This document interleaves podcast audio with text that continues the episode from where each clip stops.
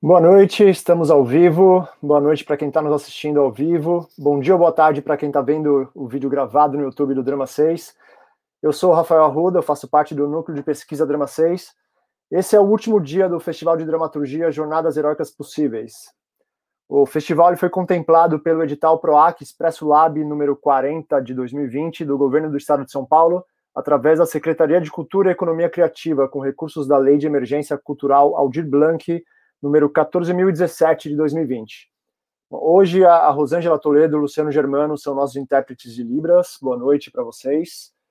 E depois de cinco aulas sensacionais que a gente teve aqui com Silvia Gomes, Daniel Veiga, Cláudia Barral, Janaína Leite e Gé Oliveira, onde eles discutiram com a gente a jornada do herói e as suas aplicações ou não em suas obras e pesquisas artísticas, hoje a gente recebe Mateu Bonfito.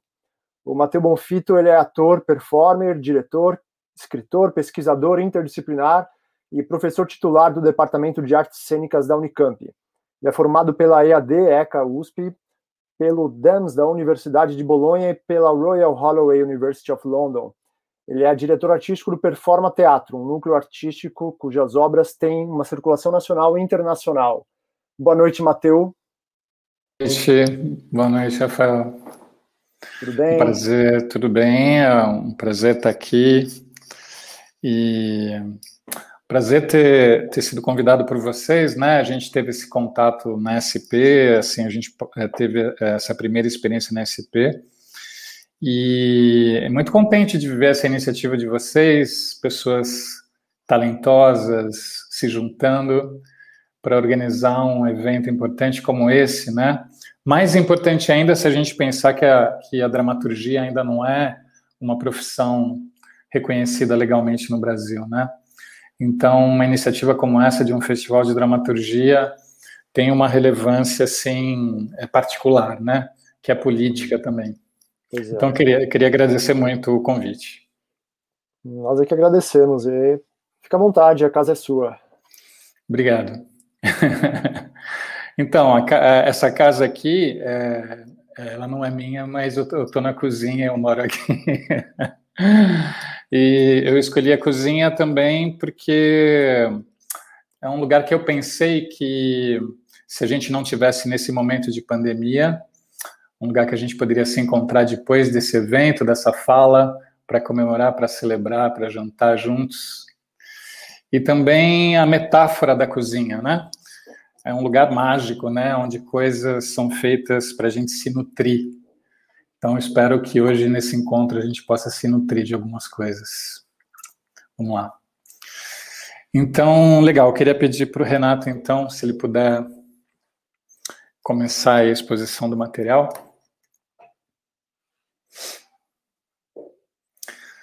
Obrigado, Renato. Então, gente, o que eu pensei hoje é da gente falar sobre é, dispositivos dramatúrgicos e heroicidades aporéticas a gente vai destrinchar com calma, né, essas questões, e, é, na verdade, a gente vai chegar nelas no desenvolvimento é, da reflexão, tá? A gente, eu não vou partir diretamente delas, mas eu vou chegar nelas e vou passar por elas, tá? Então, é, Renato, pode colocar o, o slide seguinte. Eu escrevi nesse slide de interlocução, não por acaso, né? É, o, o, grupo do Drama 6, eles mandaram algumas perguntas, e que seriam perguntas norteadoras, né, dessas aulas que aconteceram.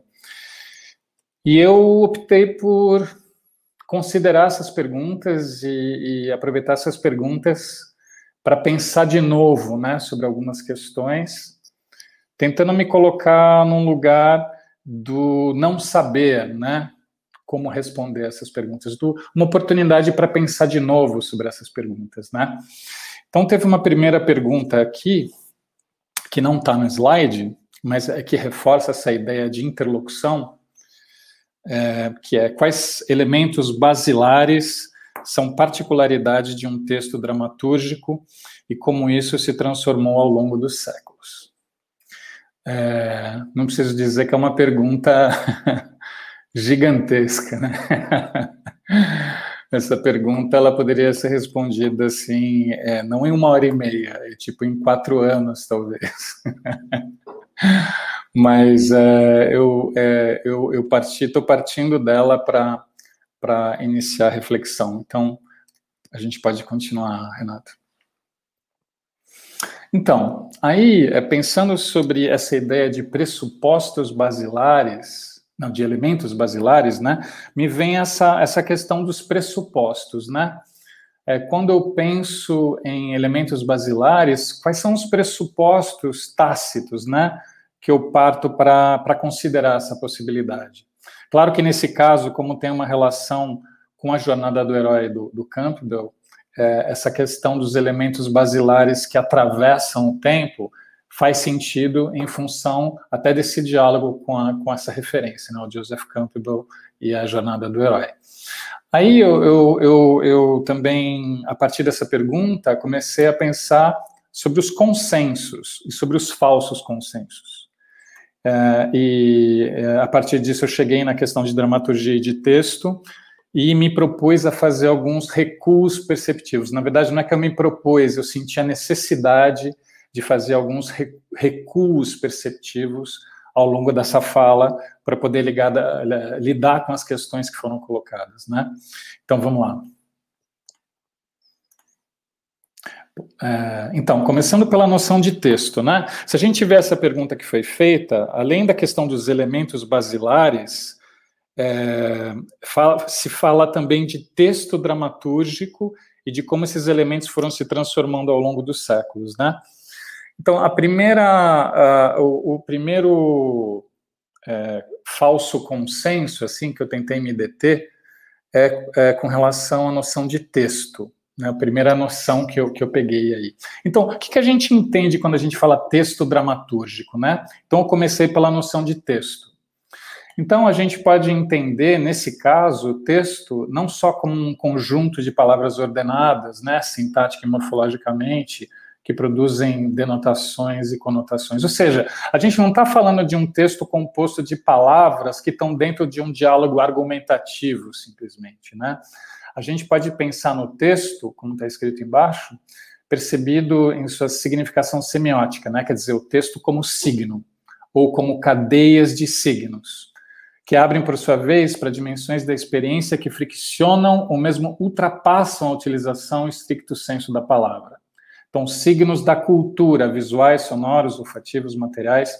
Então, na verdade, quando a gente fala de texto, acho que é, achei importante a gente começar com esse esclarecimento.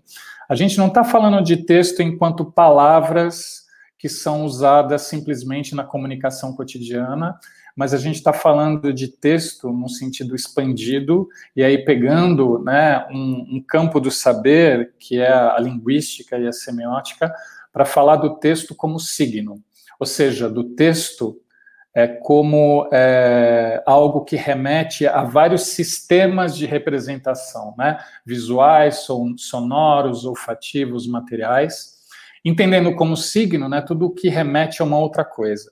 E aí a gente pode falar de muitas definições, né, muitas categorias de signo, no caso do Peirce, que é um, uma referência bem conhecida no Brasil, é, ele tem essa, essa, essas categorias de signos, né, que ele divide em ícones, índices, símbolos, etc. A gente não vai ter tempo de entrar nisso hoje, mas, é, é, enfim, só para a gente saber do que, que a gente está falando.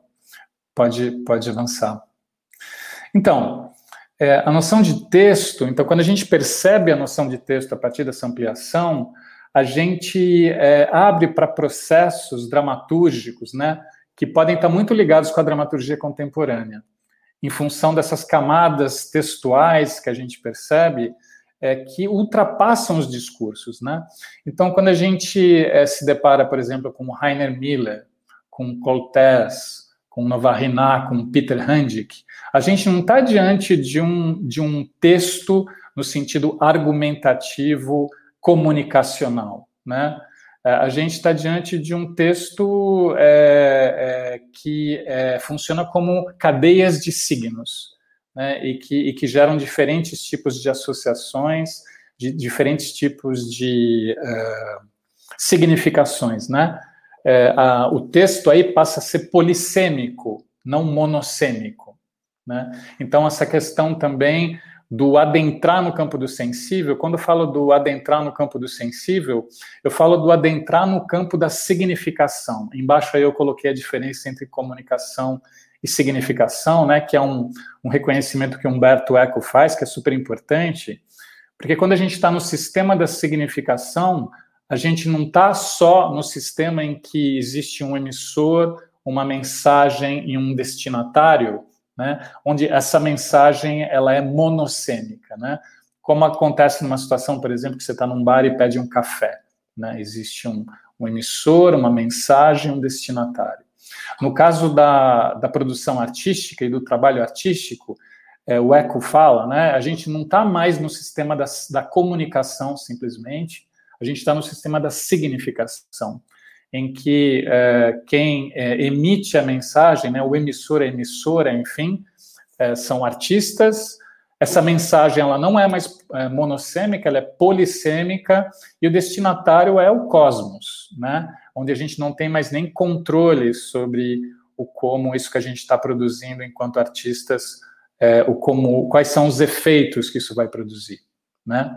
É, o Eco também fala de uma coisa importante é, para esse território da dramaturgia que a gente está refletindo, essa diferença entre língua e idioleto. Né? É, a, a, língua seria o patrimônio comum né? das linguagens, aí, não só da linguagem verbal, mas das linguagens que estão em circulação numa cultura. O, o idioleto seria a apropriação individual dessa linguagem. Então, quando a gente pensa, por exemplo, é, em artistas que têm é, uma produção de linguagem é, reconhecível, por exemplo, a gente pega a fase azul do Picasso. Existem ali traços que singularizam, né, que fazem a gente reconhecer que aquelas obras são do Picasso. A gente pode falar de muitos artistas, né, de várias formas de arte. Então, essa ideia de dioleto eu acho interessante, assim, porque ela, ela coloca a gente num outro lugar e tira dessa desse desse aparente pântano das linguagens, né? Quer dizer, é, dramaturgicamente, artisticamente, a gente tem como criar singularidades e especificidades dentro desse, desse contexto mais ampliado, né? Então, vamos lá. Então, a próxima noção que eu quis é, me deter um pouquinho, começar, né, é, vai ter desdobramentos, noção de dramaturgia. Então, que faz parte ainda da, da primeira pergunta, né? Quando se fala de textos dramatúrgicos. A gente está falando do quê? Né? Então, ao pensar sobre texto, essa diferença né, do texto semiótico, do texto como signo e do texto é, comunica, do, da comunicação. No caso da dramaturgia, é, considerando né, todo esse território aí que a gente já sabe e que é tem uma, uma trajetória imensa em várias culturas, em todas as culturas, né, praticamente. Não conheço nenhuma cultura em que não, não haja produção dramatúrgica, no sentido ampliado. Mas a gente pode ir pegando é, é, fontes que são consideradas da, da, assim chamada cultura ocidental, né? Pensar nessa etimologia do drama como ação, que, que a dramaturgia seria essa articulação entre o drama, visto como ação, e ergon como trabalho. Então, o trabalho das ações. Quando a gente pensa nessa noção de trabalho das ações, a gente pensa é, em como as ações se desenvolvem, não somente as ações miméticas, e o como essas ações elas podem encontrar ou elas podem se manifestar por é, inúmeros canais expressivos para além da escrita, né? Então aqui a gente já pode começar a pensar no, num sentido ampliado de dramaturgia também, que não é só a dramaturgia que se manifesta através da escrita, mas a, a, a pluralidade de dramaturgias, né, que, por exemplo, no século XX é, surgiram, né? não é que surgiram, elas sempre existiram, mas elas foram nomeadas e elas foram reconhecidas, né? Então, a dramaturgia do corpo, a dramaturgia do espaço, a dramaturgia dos objetos, a dramaturgia é, escrita também, a dramaturgia musical, etc, etc. Legal. Então, aí, é, como eu disse, aí eu senti necessidade, diante dessas perguntas, de fazer recuos, alguns recuos perceptíveis, perceptivos. Esse é o primeiro recuo, né? Vão ter vários ao longo aqui da, dessa fala. Por que recuar perceptivamente, né? Acho que é, diante de perguntas abrangentes como essa, acho que é, essas perguntas são oportunidades, né? oportunidades para a gente olhar de novo para coisas que a gente acha que sabe, né? E, e, e, a partir disso descobrir possibilidades, pontos cegos, coisas que você podia não ter percebido. Então, é, nesse primeiro recuo perceptivo, eu, eu trouxe para ajudar a refletir sobre essa primeira questão, é, é, pensei sobre essa inter-relação entre cultura, estrutura e fenômeno. Então, pensando sobre a questão. É, é claro que a gente está passando por questões enormes, né? Um pequeno parênteses, né, gente? A gente está passando por questões é, gigantes, complexas, profundas. Então, é, o que eu tentei fazer foi qual é a trajetória de reflexão que pode é, desdobrar essas questões de uma maneira a trazer outras, né?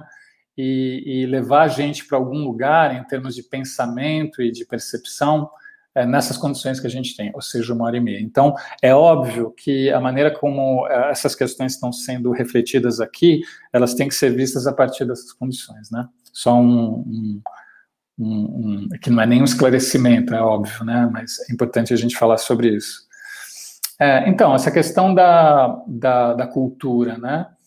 É, essa, uh, então, isso que a gente, essa operação que eu, que eu fiz com o texto, né?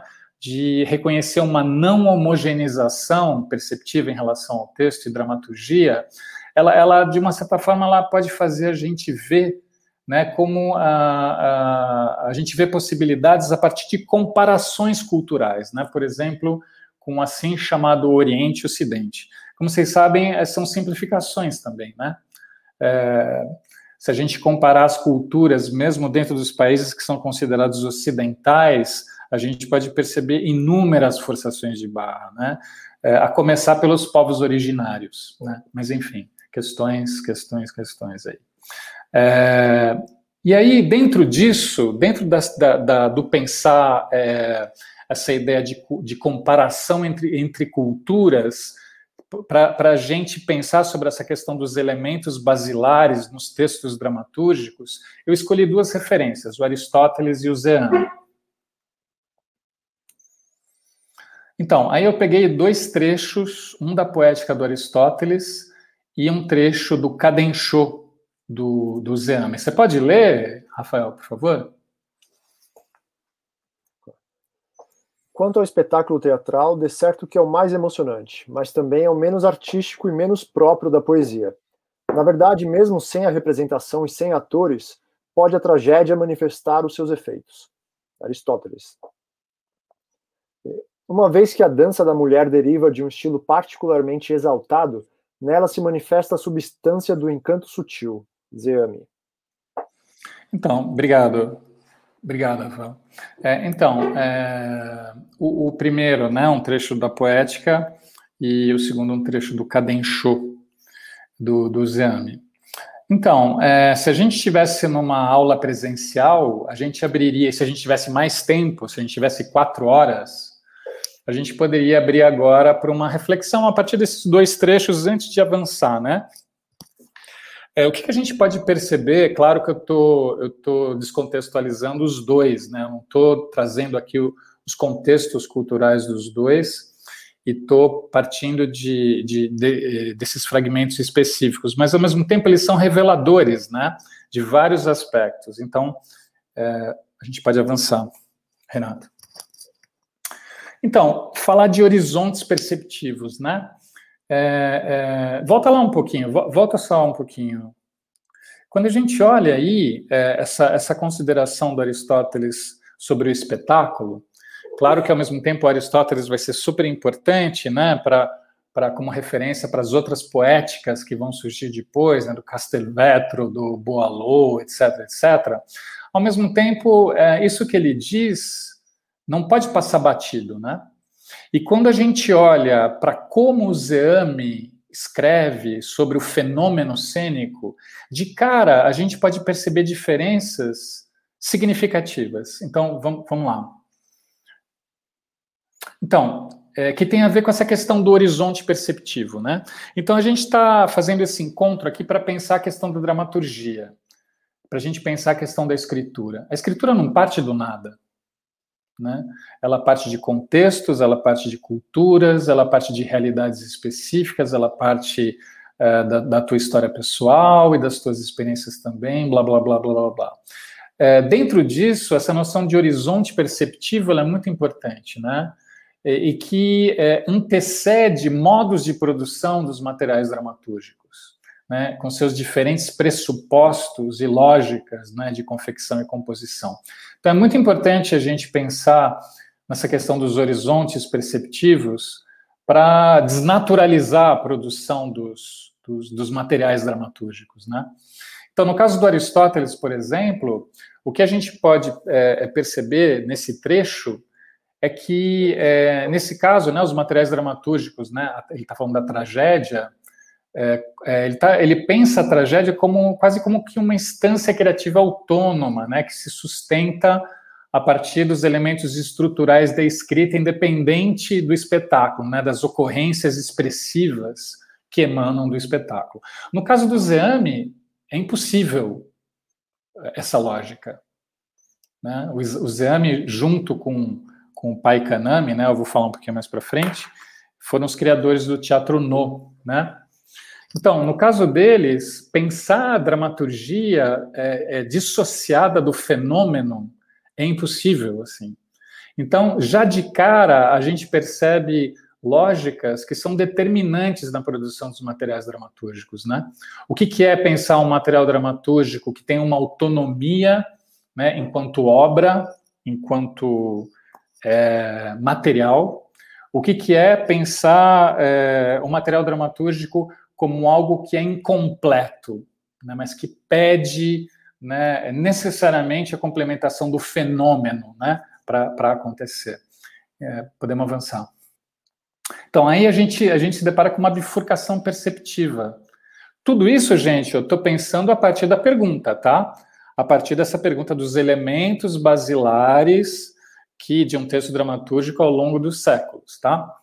É, a, gente, a, gente, a gente se depara com essa questão da bifurcação perceptiva, então, e aí é, surgem algumas perguntas, né? Que eu acho importantes também, fundamentais, na verdade. Então, em que medida essa relação entre Aristóteles e Zeame, através dessas das diferenças culturais, né, é, independente das intenções tanto do Aristóteles quanto do Zeame, é, o, o quanto é possível a gente perceber uma bifurcação ou uma cisão perceptiva e que pode estar relacionada entre entendimento e experiência, né? Claro, eu tô, eu tô é, levando essa, essa questão para um extremo, né? Mas é, é, essa, esse olhar do Aristóteles estrutural, né, em que a partir de uma estrutura ele reconhece uma autonomia da obra dramatúrgica e é, é se comparado ao olhar do Zeame, é, como, é, será que é possível a gente perceber uma cisão perceptiva aí e que pode ser associada a essa diferença entre entendimento e experiência? É uma pergunta, tá? Não é uma afirmação. É, claro que a gente sabe que o Aristóteles foi influenciado também pelo Sócrates, né? Ele, ele claro que ele é, teve todo esse ensinamento do Platão, mas é, e, mas o Sócrates era uma, era uma. Isso aqui é um adendo que eu estou trazendo, tá? O, em que medida essa influência do Sócrates é, e, da, e da razão dialética do Sócrates, né? É, é, pode ter influenciado essa, esse olhar é, esse olhar é, que privilegia a razão. Né? É, o Nietzsche ele vai, ele vai falar sobre isso, né? É, essa crítica que ele faz ao Sócrates, ele vai, ele vai levar isso para um extremo, mas o que eu estou trazendo aqui, ao mesmo tempo eu reconheço aí embaixo o mérito do Sócrates, acho que o Sócrates ele, ele, ele tem muitos méritos, um deles é essa questão do modo de existência, né? em que o saber para ele não é uma propriedade, etc. Mas, independente disso, essa, essa relação entre o Zeame e o Aristóteles, o quanto ela não pode revelar uma bifurcação perceptiva e o quanto essa, essa bifurcação perceptiva, no caso do Aristóteles, tem a ver com uma herança né, dessa racionalidade dialética é, é, é, proposta e, e, colocada em prática pelo, pelo Sócrates. Né? Isso é só uma, uma pergunta é, periférica, entre aspas, digamos. Podemos seguir. Então, a questão da dramaturgia, né? tentando pensar a partir disso essa, essa noção de dramaturgia. Dramaturgia como trabalho de ações. É, se a gente pensar essa, a dramaturgia como trabalho das ações, o como a gente pode perceber é, o como esse trabalho se dá de maneiras, de maneiras completamente diferentes, né, no caso do Aristóteles e do Zeame. É, sim, Aristóteles, eu escrevo aí, o tecer-se das ações em palavras adquire um estatuto poético em si. No caso de Zeame, as palavras utilizadas em suas composições dramatúrgicas são incompletas, como eu falei, né? Elas carregam necessariamente, ao mesmo tempo, os impulsos psicofísicos produzidos pelas corporeidades, espacialidades e temporalidades que singularizam no, linguagem cênica criada por ele e por Kanami.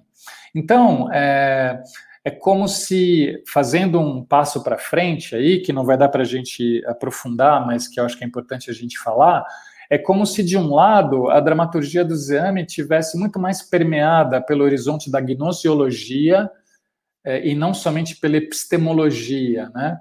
É, falar de gnoseologia e de, de, de, epistemologia é, seria uma, uma aula à parte, né? Mas a gente pode falar rapidamente que é, o que a gente fala de, é, eu estou falando da Grécia antiga, né, onde não existia não existia separação entre a gnoseologia e a epistemologia.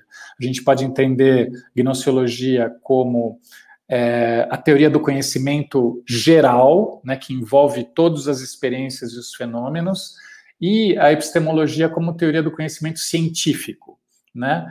Então, é, é, é uma questão super importante, porque no iluminismo, a questão da episteme e da epistemologia, ela vai, ela vai prevalecer absolutamente, né?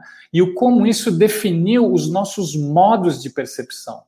Então, quando a gente olha para o olhar do Zeame em relação ao fenômeno cênico e aos materiais dramatúrgicos, a gente percebe um olhar que não se limita ao entendimento e à aplicação de estruturas dramatúrgicas a gente, ele faz a gente é, adentrar nos fenômenos e na, e na processualidade dos fenômenos. Ele faz a gente ver o encanto sutil, né? Ele faz a gente ver qualidades impalpáveis.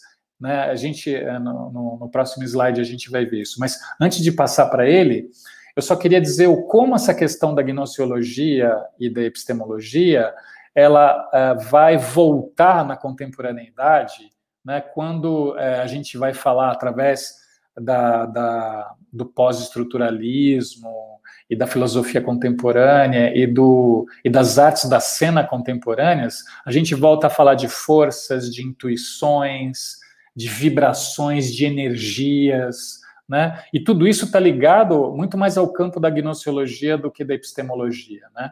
A gente não está falando de um conhecimento científico, verificável, comprovável, controlável. Né? E o como é, a questão do teatro pós-dramático, performativo, etc., o quanto vai é, voltar a agregar essas questões. Podemos, podemos avançar. Então, comparando né, essa questão das estruturas dramatúrgicas, visto que é, essa, essa primeira pergunta tem a ver com elementos basilares, a gente pode falar em termos de estruturas dramatúrgicas. Né? Então, no caso do Aristóteles, é, o que a gente vê na poética, por exemplo, é, ele, ele faz uma descrição de vários elementos para além das partes da tragédia. Né? Aqui eu estou trazendo as partes da tragédia porque eu quis comparar só com é, esse nível estrutural mais ampliado, assim. Mas uh, se a gente olhar para esse, esse, esse slide aí, a gente já, já percebe de uma maneira mais clara coisas que, que eu estava falando, né, é, sobre uh, essas diferenças culturais e do olhar, né, é, da, e da gnoseologia e da epistemologia. Então, é, uma coisa é a gente olhar para essa a maneira como o Aristóteles diferencia a estrutura, né? Então tem a melopeia, a locução, a composição, o caráter, o pensamento, o espetáculo, etc. com, com essa função aí do, da catarse e, e, e, que vai coroar, né, digamos, o, o, que se esperava desse, da instauração do, do fenômeno, né? No caso do Zeame, ah, depois, se alguém quiser a referência, é, tem vários trabalhos que falam sobre essa, essa estrutura do, do, do dramatúrgica do Zeame, mas tem um em particular que eu, que eu me utilizei para fazer esse, esse, essa elaboração aqui. Quem quiser depois eu posso passar a referência, tá?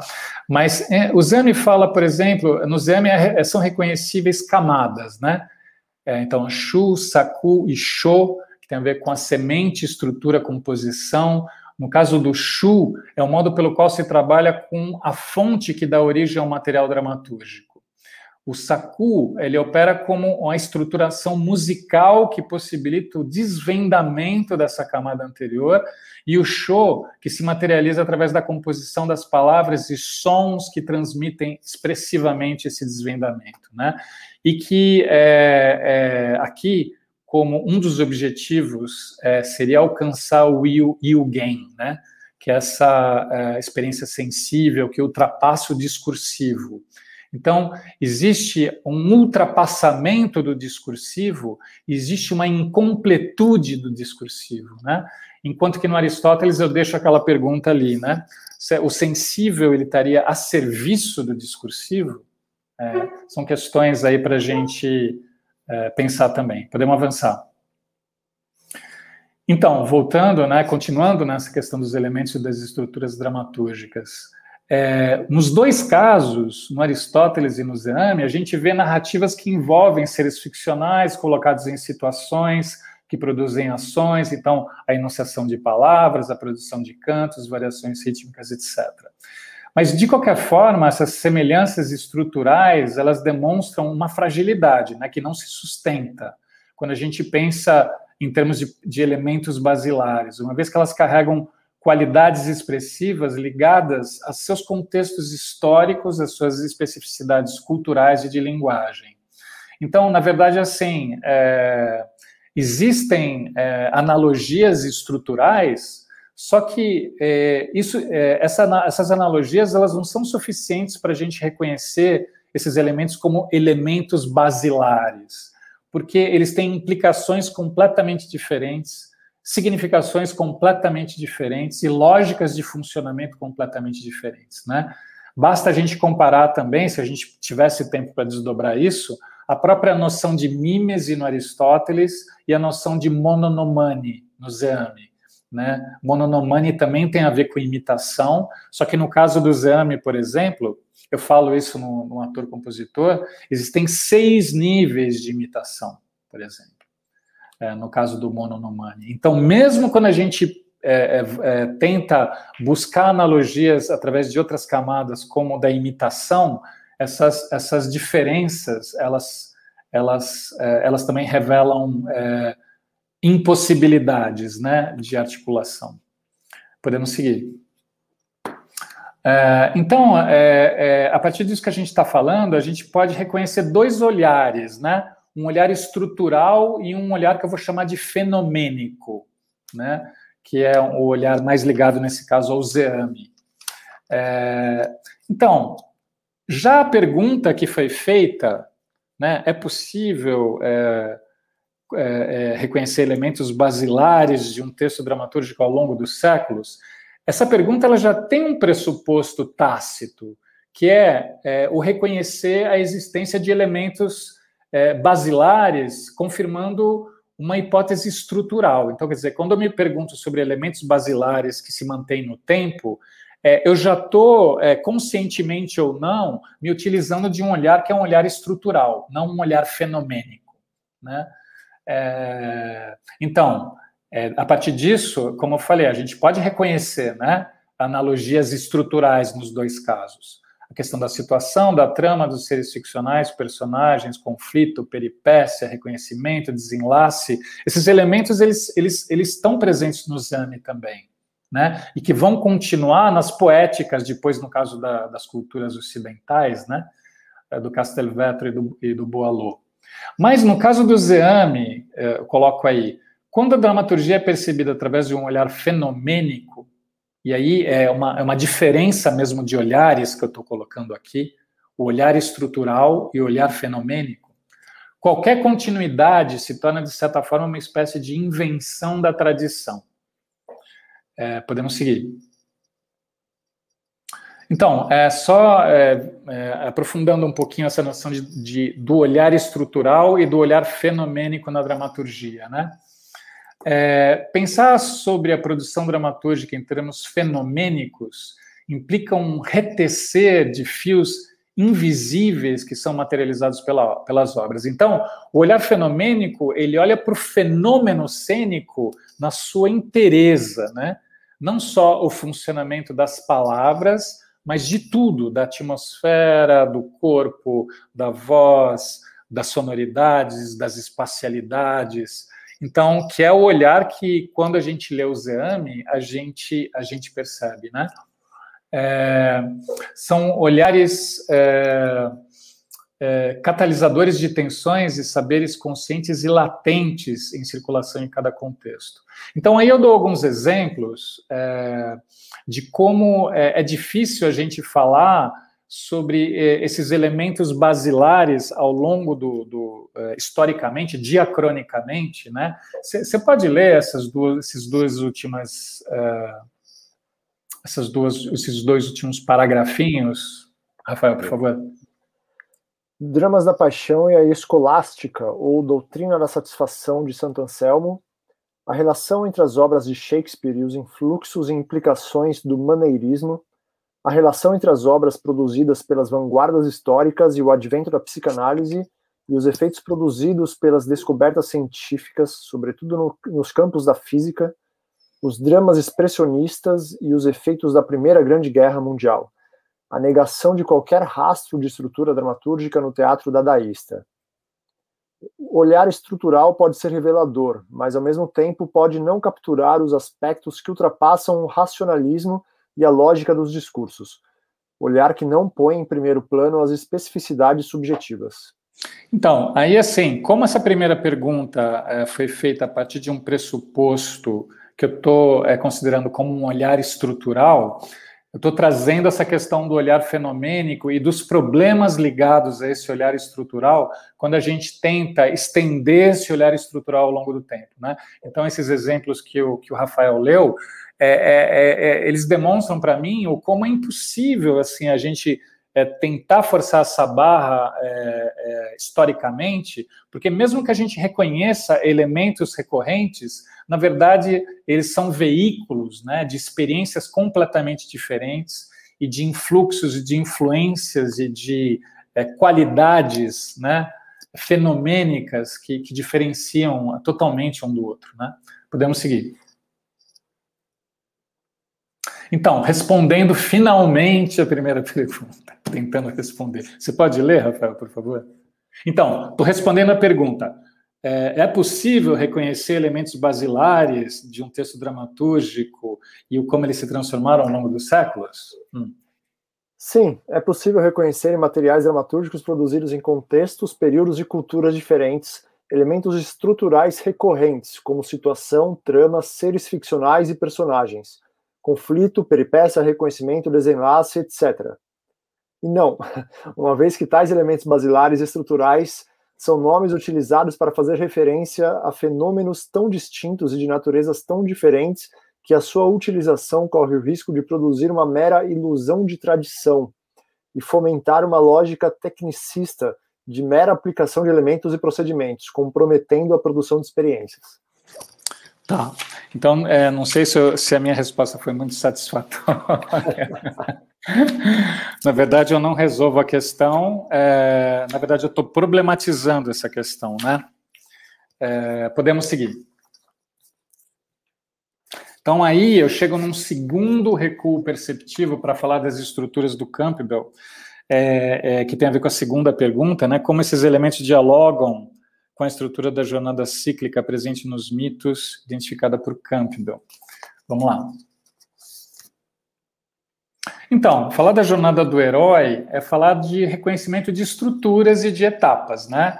Então, é, para quem não tem conhecimento, assim, então essas, essas etapas têm a ver com a ida em direção ao desconhecido, o encontro com a figura do mentor, a travessia de mundos, provas e desafios, é, momentos de hesitação, superação dos obstáculos, execução da, da missão, o retorno após adquirir um saber, uma sabedoria transmissível e que daí vai, é, de uma certa forma, materializar esse equilíbrio entre os mundos, né? O mundo, o mundo anterior, né, originário, e esse mundo é, que essa trajetória envolveu, nesse novo mundo, essa conexão entre matéria e espírito. É, o Campbell ele foi um, né, um não só um, intelectual, enfim, ele, ele, ele tinha, ele era um artista também, né? é, essa articulação que ele faz entre mitologia, literatura, psicanálise, antropologia, enfim, é, o como a questão, a, a, importância do inconsciente freudiano, dos arquétipos do Jung, dos ritos de passagem, como ele articula, né, essas referências, é, que ao mesmo tempo é, caem num risco, o que é o risco da modelização, né, esse risco é, esse risco de homogeneização das experiências é, em, que, em que somente uma aparência ela, ela, ela muda, né?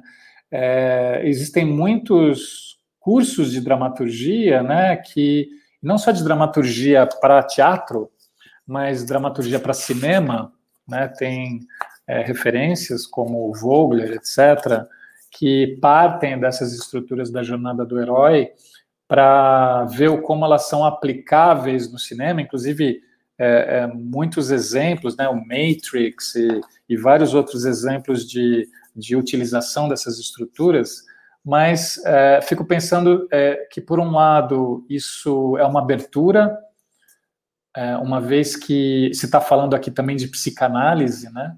Então, na verdade, essa jornada do herói não é simplesmente uma trama é, ela é algo que o Campbell acreditava, né, a partir dessa noção de monomito, pode, a gente pode seguir. É, então, essa questão é, de como é, a psicanálise é feita de estruturas, né?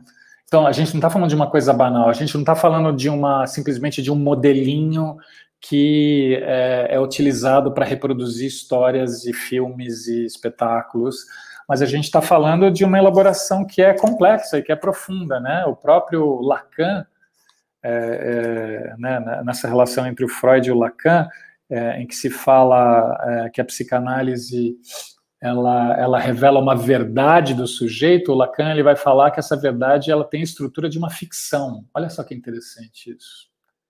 Ele vai falar que a estrutura do sujeito tem uma estrutura de tem estrutura de uma ficção. É, essa é uma questão que faz os meus neurônios trabalharem, assim, o meu corpo também.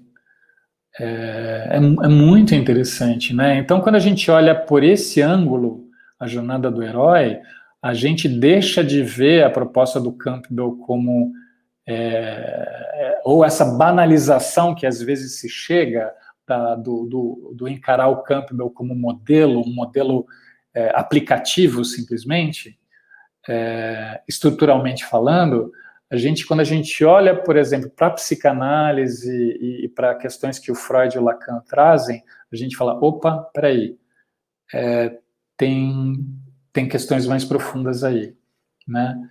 É, o, o, Campbell ele, ele, ele traz reflexão sobre camadas simbólicas, né, percebidas, né, não só através da, da, psicanálise, da filosofia, da mitologia, né, mas ele entra no campo do sensível e aí, ao fazer isso, ele, ele deixa de ser simplesmente tecnicista, né.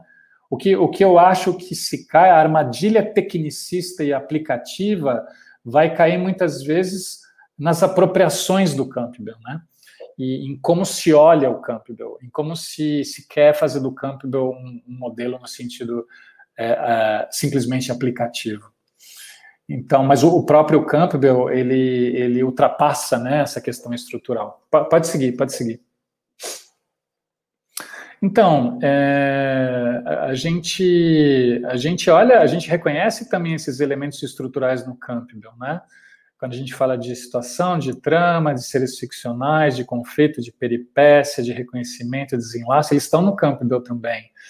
É, mas eles estão a serviço é, de, um, de um modelo agora, não, não, não, não utilizando o termo modelo no sentido menor, mas utilizando o modelo no sentido é, psicanalítico mais profundo, que pretende ser transcultural. E aí, no caso, falando de Jung, né? no caso da, da, do inconsciente, da noção de inconsciente coletivo, né? que se, se pretende reconhecer como transcultural. Então, é, é, essa questão do Campbell, né, do trabalho com os monomitos, é, eles, eles também envolvem aspectos espirituais que vão que vão ampliar essa utilização é, simplesmente de estruturas, né?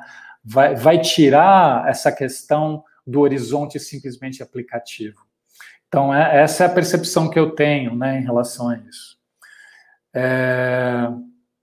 Então, aí é, vai, a gente vai para a pergunta seguinte, que é o quanto esse universo do Campbell ele está presente nas coisas que eu faço, né, é, dramaturgicamente, assim, e no meu trabalho. É, então, queria falar, pode seguir, então, um, um, um, parar para pensar, né, sobre isso, assim. Então, um novo recuo perceptivo, assim. As perguntas, elas são geradoras de recuos perceptíveis, né, perceptivos, né. É, é, é, queria fazer um parêntese só, lembrando de algumas pessoas que eu já encontrei na minha vida, assim. Penso, por exemplo, sei lá, no Marvin Carlson, que, que vai se aposentar, inclusive, mês que vem. Ele, é, eu fiquei, é uma das pessoas que me impressionou muito, o Brook também, o, o Oida também, é, é a qualidade de escuta, mas é, essa coisa assim de você, diante de uma pergunta, você vê a pessoa parar e ela, e ela realmente elaborar a partir de algo que você está, de uma pergunta que você está colocando. Isso pode parecer banal, né? Mas, mas não é banal, né? E aí, pensando nessa pergunta da relação com o campo, o que eu, que eu não tinha parado para pensar, na verdade, é, fiquei, é, me veio de cara, né, um, um, trabalho que eu fiz a partir do, dos dois, das duas Alices do Lewis Carroll, que é um trabalho é, recente que está sendo editado ainda, um trabalho audiovisual que foi pensado para audiovisual e, e que é interessante isso, né? Eu não, eu não pensei no Campbell e isso, e isso acho que traz uma questão sobre o Campbell, né?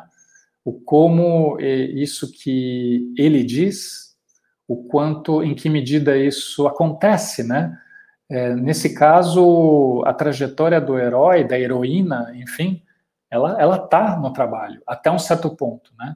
Porque nesse caso ela é uma hacker e, e só, só que ela não, não existe o retorno, né? Existe um processo de transformação mas não existe um retorno e não existe uma recompensa e não existe também um compartilhamento desse saber, né? A, a, a maneira como as coisas acontecem, elas se dissolvem antes, mas até o ponto em que a coisa chega, é, há, há, muitos elementos do Campbell ali e, e que, me, que me fizeram pensar é, quando surgiu esse convite sobre esse trabalho que já já já estava finalizando, né? É, o como o como essa questão dessas estruturas são em que medida elas são transculturais, em que medida elas permeiam, né? A, a, a nossa percepção e a instauração de experiências que a gente gera, né? É, podemos seguir.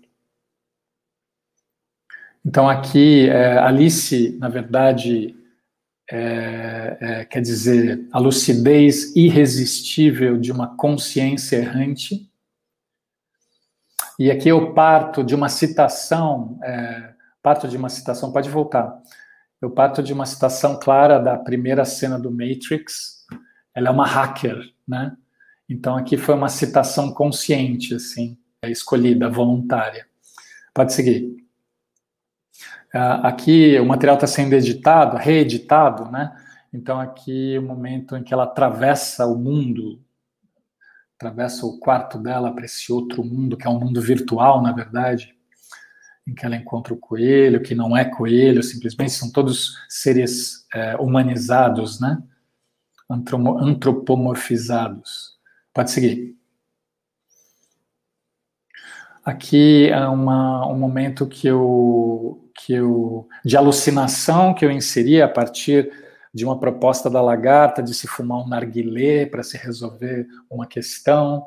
É, então tem essa, essa citação do pop também, da cultura pop, e, enfim, aí tem experimentações de linguagem e de intertextualidades, né? Podemos seguir. Aqui, uma, um outro efeito também, essa é a atriz que faz Alice, ela chama Chiara Lazarato, ela é filha, inclusive, do Marcelo Lazarato, que é um diretor bem conhecido em São Paulo, aqui de São Paulo, de São Paulo que mora em Campinas agora. E aí eu queria ler um trecho do último, o último trecho, né, da, da do Alice. É, no final da cena do julgamento, em que a, a rainha, que nesse momento é, uma, é a juíza, pergunta se ela tem alguma coisa para dizer, ela fala: Não, eu não tenho nada a dizer. E ela segue. É, se ter o que dizer, afirmar algo, mesmo sem ter as coisas claras, ou dar opiniões impensadas somente para se ter uma opinião, ou considerar soluções parciais precipitadamente, somente para benefício próprio, então é assim: eu não tenho nada a dizer.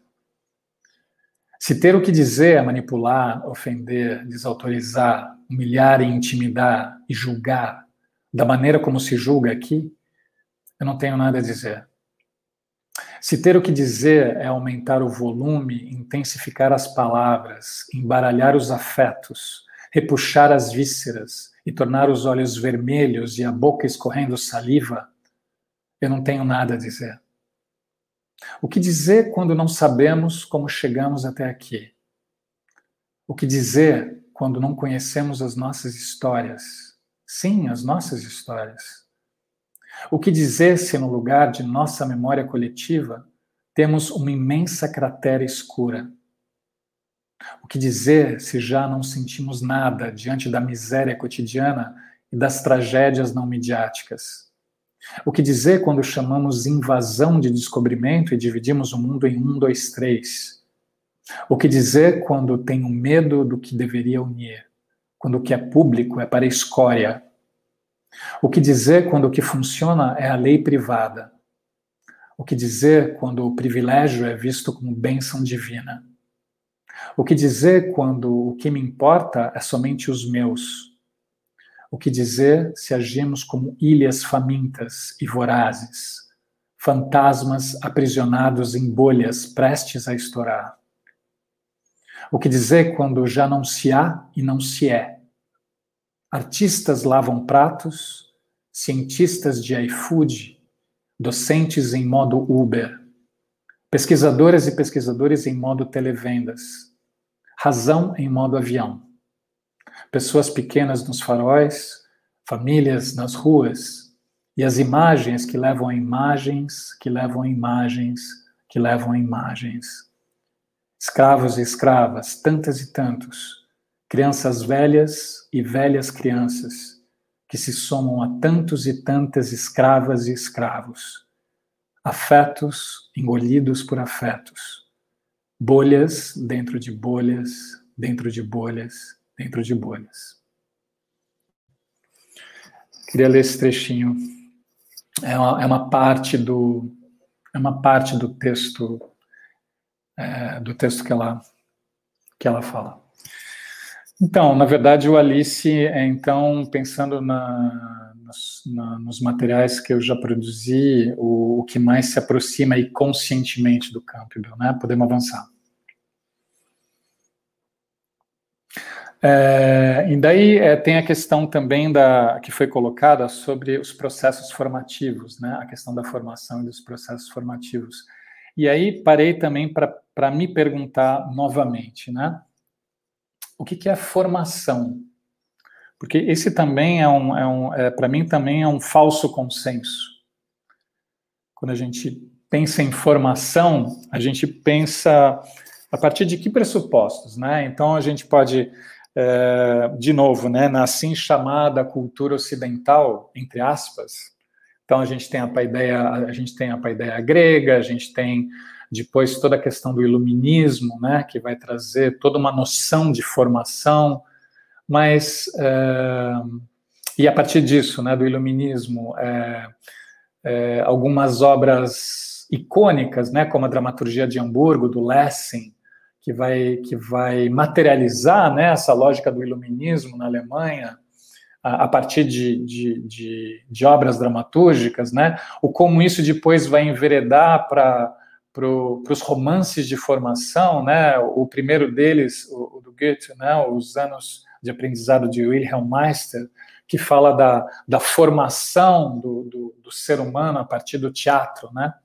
Então, essa, essa, esses romances de formação é como é, também um, uma materialização do iluminismo, né? De valores do, do iluminismo e a questão da, da razão, obviamente, junto com isso, né? Mas aí me pergunto, e as outras noções de formação? Porque essas são duas referências, né? Referência, por exemplo, da paideia grega e do iluminismo europeu. Mas e as outras noções de formação das culturas asiáticas, das culturas africanas, das culturas ameríndias, das culturas nórdicas, das culturas da Oceania, dos povos originários, né? É, do que, que a gente está falando quando a gente pensa em formação? De que formação que a gente está falando? Né? Então, de novo, aqui, diante dessa pergunta que foi feita, eu, eu me deparo com uma, uma, oportunidade de reconhecer falsos consensos. Né? É, não existe uma noção de formação, é, as noções de formação elas são culturais, elas são contextuais, e elas são religiosas também. É, é, então, é, como é que é a noção de formação para um praticante budista, mesmo sendo europeu ou americano ou etc. É, então, essa, é, essa, questão da formação, ela, é, ela abre para muitas outras questões, né? Então, acho que essa é uma oportunidade também da gente olhar para certas complexidades e de como a noção de formação vai determinar a produção de materiais dramatúrgicos. Né? E como uma ampliação da noção de formação também pode gerar outros tipos de materiais dramatúrgicos. É, independente disso, eu queria trazer uma noção é, que é uma noção que surgiu é, a partir de uma pesquisa e uma pesquisa que eu também orientei, da Melissa Ferreira, sobre o Castellucci, e lá se tem uma, essa noção de pedagogia invertida, pensando na questão da formação, né? Que eu acho muito potente, assim. Né? Quando ele pensa em pedagogia invertida, ele, ele ele fala, por exemplo, vocês sabem, não sei se vocês conhecem, o quanto vocês conhecem dos trabalhos dele, mas ele, ele utiliza crianças, né, muitas vezes nos espetáculos, assim. E existe todo um processo, né, de criação que envolve é, o trabalho com as crianças. A, a Melissa, ela está fazendo um pós-doc comigo, é, desdobrando essa questão da, da, das crianças no teatro, da criança no teatro contemporâneo. E é muito interessante, mais do que interessante, né? é mais que interessante a gente ver o como essa noção de dramaturgia, de pedagogia invertida é, coloca a criança não no lugar em que ela ainda não é, né? Porque normalmente ela, é ela na, mesmo pensando em termos de formação, muitas vezes a criança ela é colocada no lugar de um ser que ainda não é, né? De um ser que será, né? E que não tem nada a ver com o que acontece ali é, no nos processos do Castellucci, né?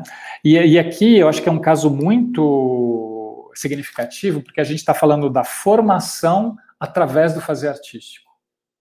Então, acho que é uma questão que tem tudo a ver né, com o que a gente está discutindo. É, podemos seguir.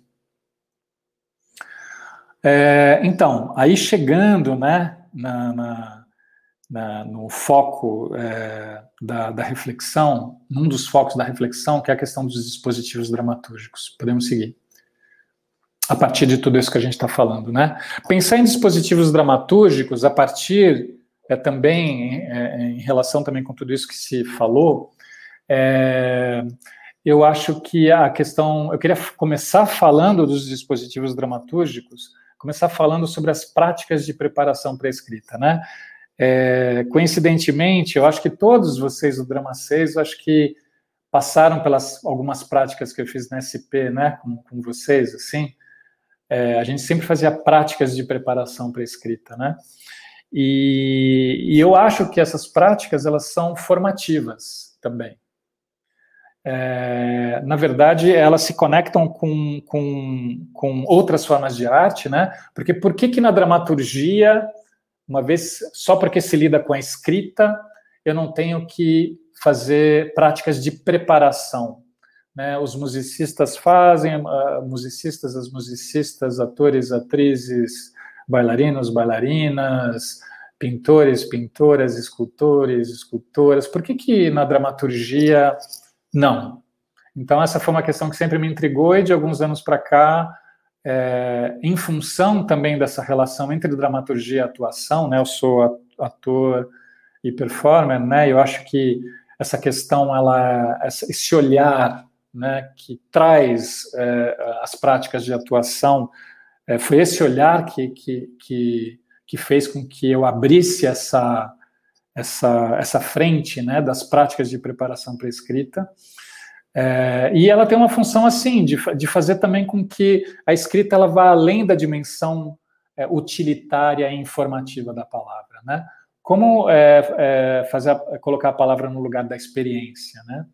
Então, a questão do trabalho com sonoridades, ritmos, visualizações, é, de criar gatilhos psicofísicos né, que fazem com que a palavra se transforme em ação e aqui a gente entra no coração da performatividade, né?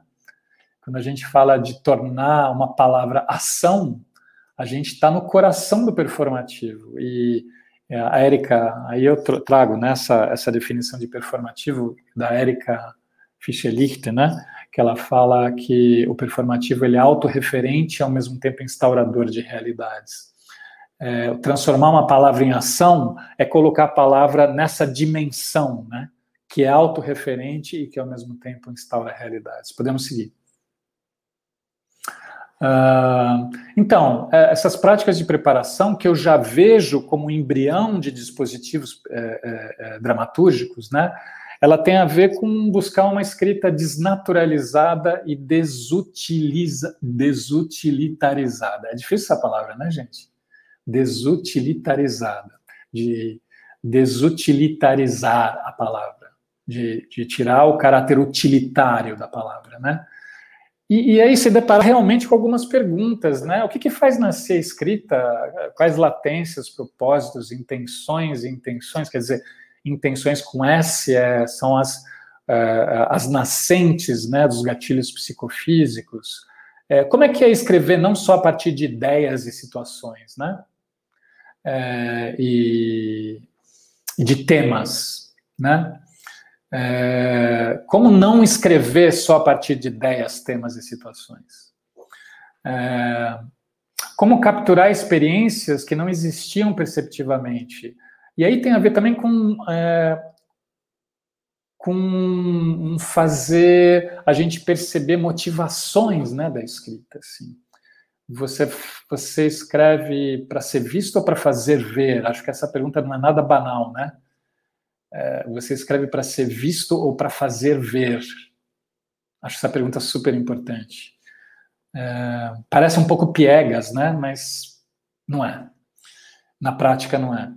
é. Então, assim como nos processos de atuação, em que cada material artístico pede uma preparação, preparações específicas, né? A escrita é atravessada pela construção de lentes, filtros, urgências e pulsões fazer nascer algo, né? Isso tem a ver com a, com a noção de poiesis, né? Que o Heidegger vai falar e que, e que, que muita gente vai falar. Podemos seguir. Então, e aí falar então a partir disso dos dispositivos dramatúrgicos, a partir também dessa experiência com as práticas de preparação. Então, é, eu estou pensando essa questão do dos dispositivos dramatúrgicos não a partir de rastreamentos estruturais, mas a partir de vetores transversais. Você pode ler esses vetores para mim, Rafael, por favor? Processos de problematização da noção de sujeito. Acontecimentos ocorridos, sobretudo a partir do final do século XIX, em diversos campos do saber, da antropologia à psicanálise, da sociologia à filosofia pós-estruturalista. Explosão tectônica das narrativas, intertextualidades, uhum. processos liminares e liminoides, heterotopias. Deslizamentos entre significado e sentido, entre referencialidade e autorreferencialidade.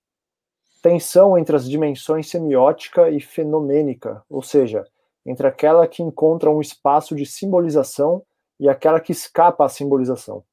Então, na verdade, assim, é, lendo dessa forma, parece que a gente está é, lidando com um campo teórico árido, né?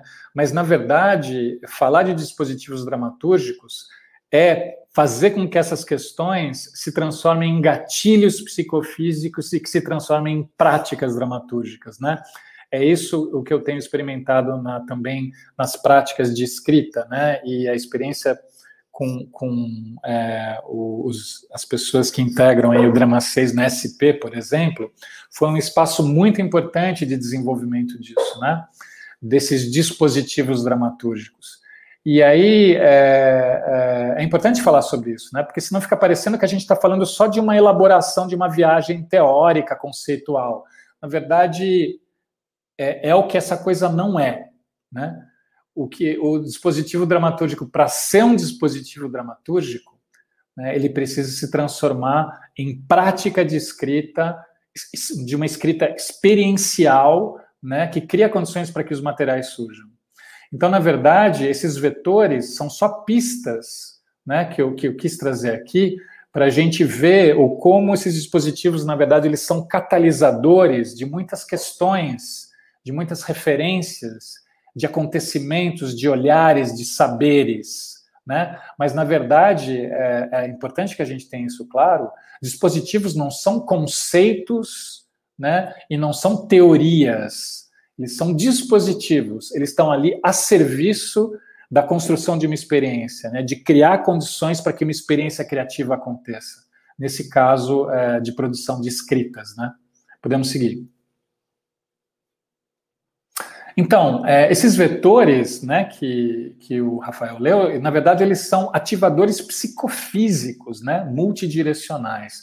De novo, a questão da atuação, a relação com a atuação. Né?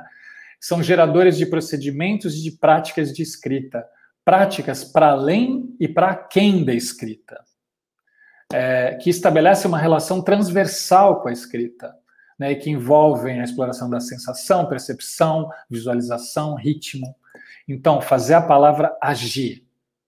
Como, como a gente faz a palavra agir? A palavra dita é, como ambivalente, né? A palavra ela esconde ela, e ela revela ao mesmo tempo, né? Ela esconde e revela. É, desde, desde Chekhov, né? Pensando desde Chekhov a Novarina, enfim, é, esse tensionamento, né? Entre o, o esconder e o desvelar. Ok. Estou correndo em função do horário, tá? São 8 e 10, falaram que eu tinha que deixar a última meia hora para a gente conversar, mas é, Anotem as questões, tá? A gente pode voltar em qualquer uma dessas questões aqui para esclarecer, aprofundar, enfim. É, ok, pode seguir. Então, daí, é, falando, entrando é, para falar né, é, um pouco mais desses dispositivos e de como eles são geradores de materiais, eu trouxe duas experiências artísticas para comentar com vocês que é o meu novo recuo perceptivo. A primeira delas é, é o Descartes, que é um solo né, é, escrito com Fernando Bonassi, a partir da meditação metafísica 4 do René Descartes, que, que tem o título de Do Verdadeiro e do Falso. Então, aí tem um trabalho muito forte de, de captação de intertextualidades, né? Porque a questão não era só é, olhar para a filosofia do Descartes, mas de olhar também ao mesmo tempo porque a gente chamou de os descartes do mundo, assim. As coisas não olhadas, não valorizadas, não cuidadas, uh, desde a natureza, a natureza da natureza, do humano e do não humano.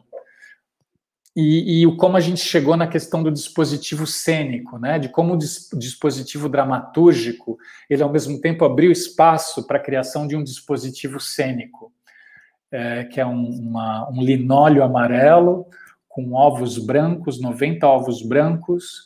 É, esses ovos, é, eles tinham um percurso para ser quebrados. Esses ovos, eles vão soltando é, eles vão soltando é, substâncias de cores diferentes ao longo dessa ação.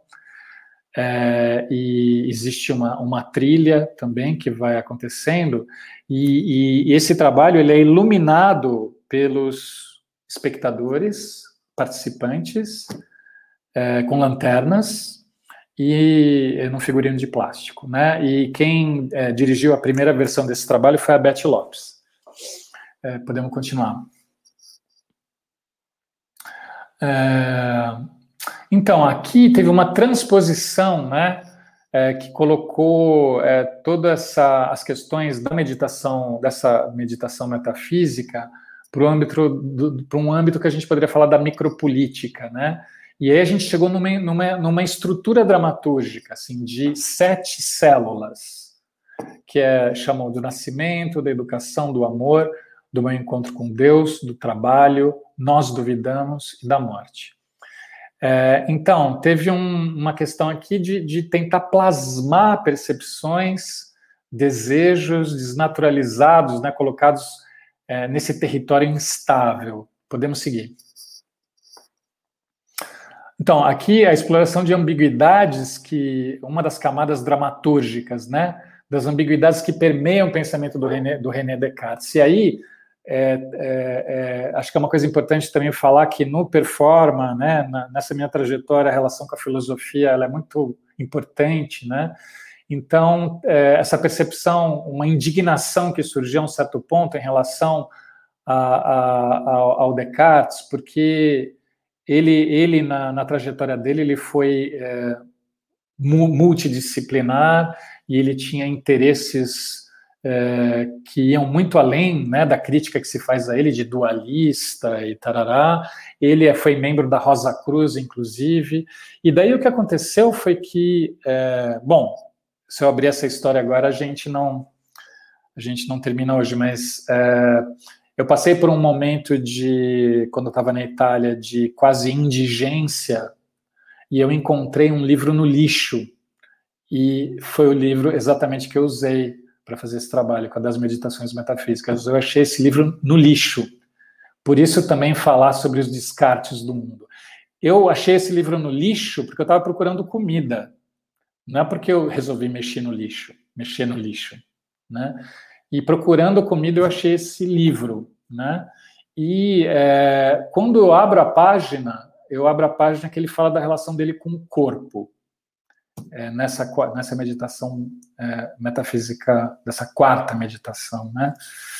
Então, é, teve também um impulso, essa, essa, essa ideia de, de problematizar esse julgamento do Descartes de, e, e, essa, essa sensação de que ele foi um bode expiatório da filosofia, da história da filosofia, e ao mesmo tempo essa questão dos descartes do mundo, né, de criar essa camada de ambivalência na, na performance. A questão da moral provisória e da dúvida metódica né, se transformaram em eixos dramatúrgicos de, de experimentação, se transformaram em camadas latentes do processo. Né? É, essa questão dos descartes do mundo também a, a, teve como referência o, o Walter Benjamin. Né? Podemos seguir. É, não, passou, né? Pode voltar. É, o seguinte, pode, pode ir para o seguinte. Então, então Descartes assim é uma instalação performativa em que a palavra se buscou fazer da palavra ação, tem a questão é, camadas é, perceptivas importantes, que é a incidência das luzes, a instabilidade gerada pelos ovos, essa questão da relação do controle e descontrole, e essa suposta racionalidade do Descartes, que foi pulverizada né, pelas intensidades e imprevisibilidades da própria ação. Podemos seguir.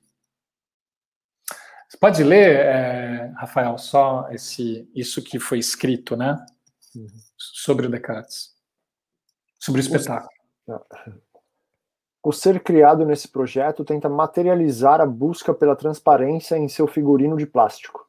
Deslocando-se em uma passarela de linóleo amarelo, iluminado pelo público, pelo, pelo público circundando por ovos, circundado por ovos brancos, esse ser age como um cego que finge ver, como alguém que parece saber para onde vai, mas anda em círculos, como alguém que afirma algo com convicção, para em seguida afirmar algo diferente, com ainda mais convicção, como alguém que já não consegue manter o equilíbrio entre o pensar, o falar, o sentir e o fazer.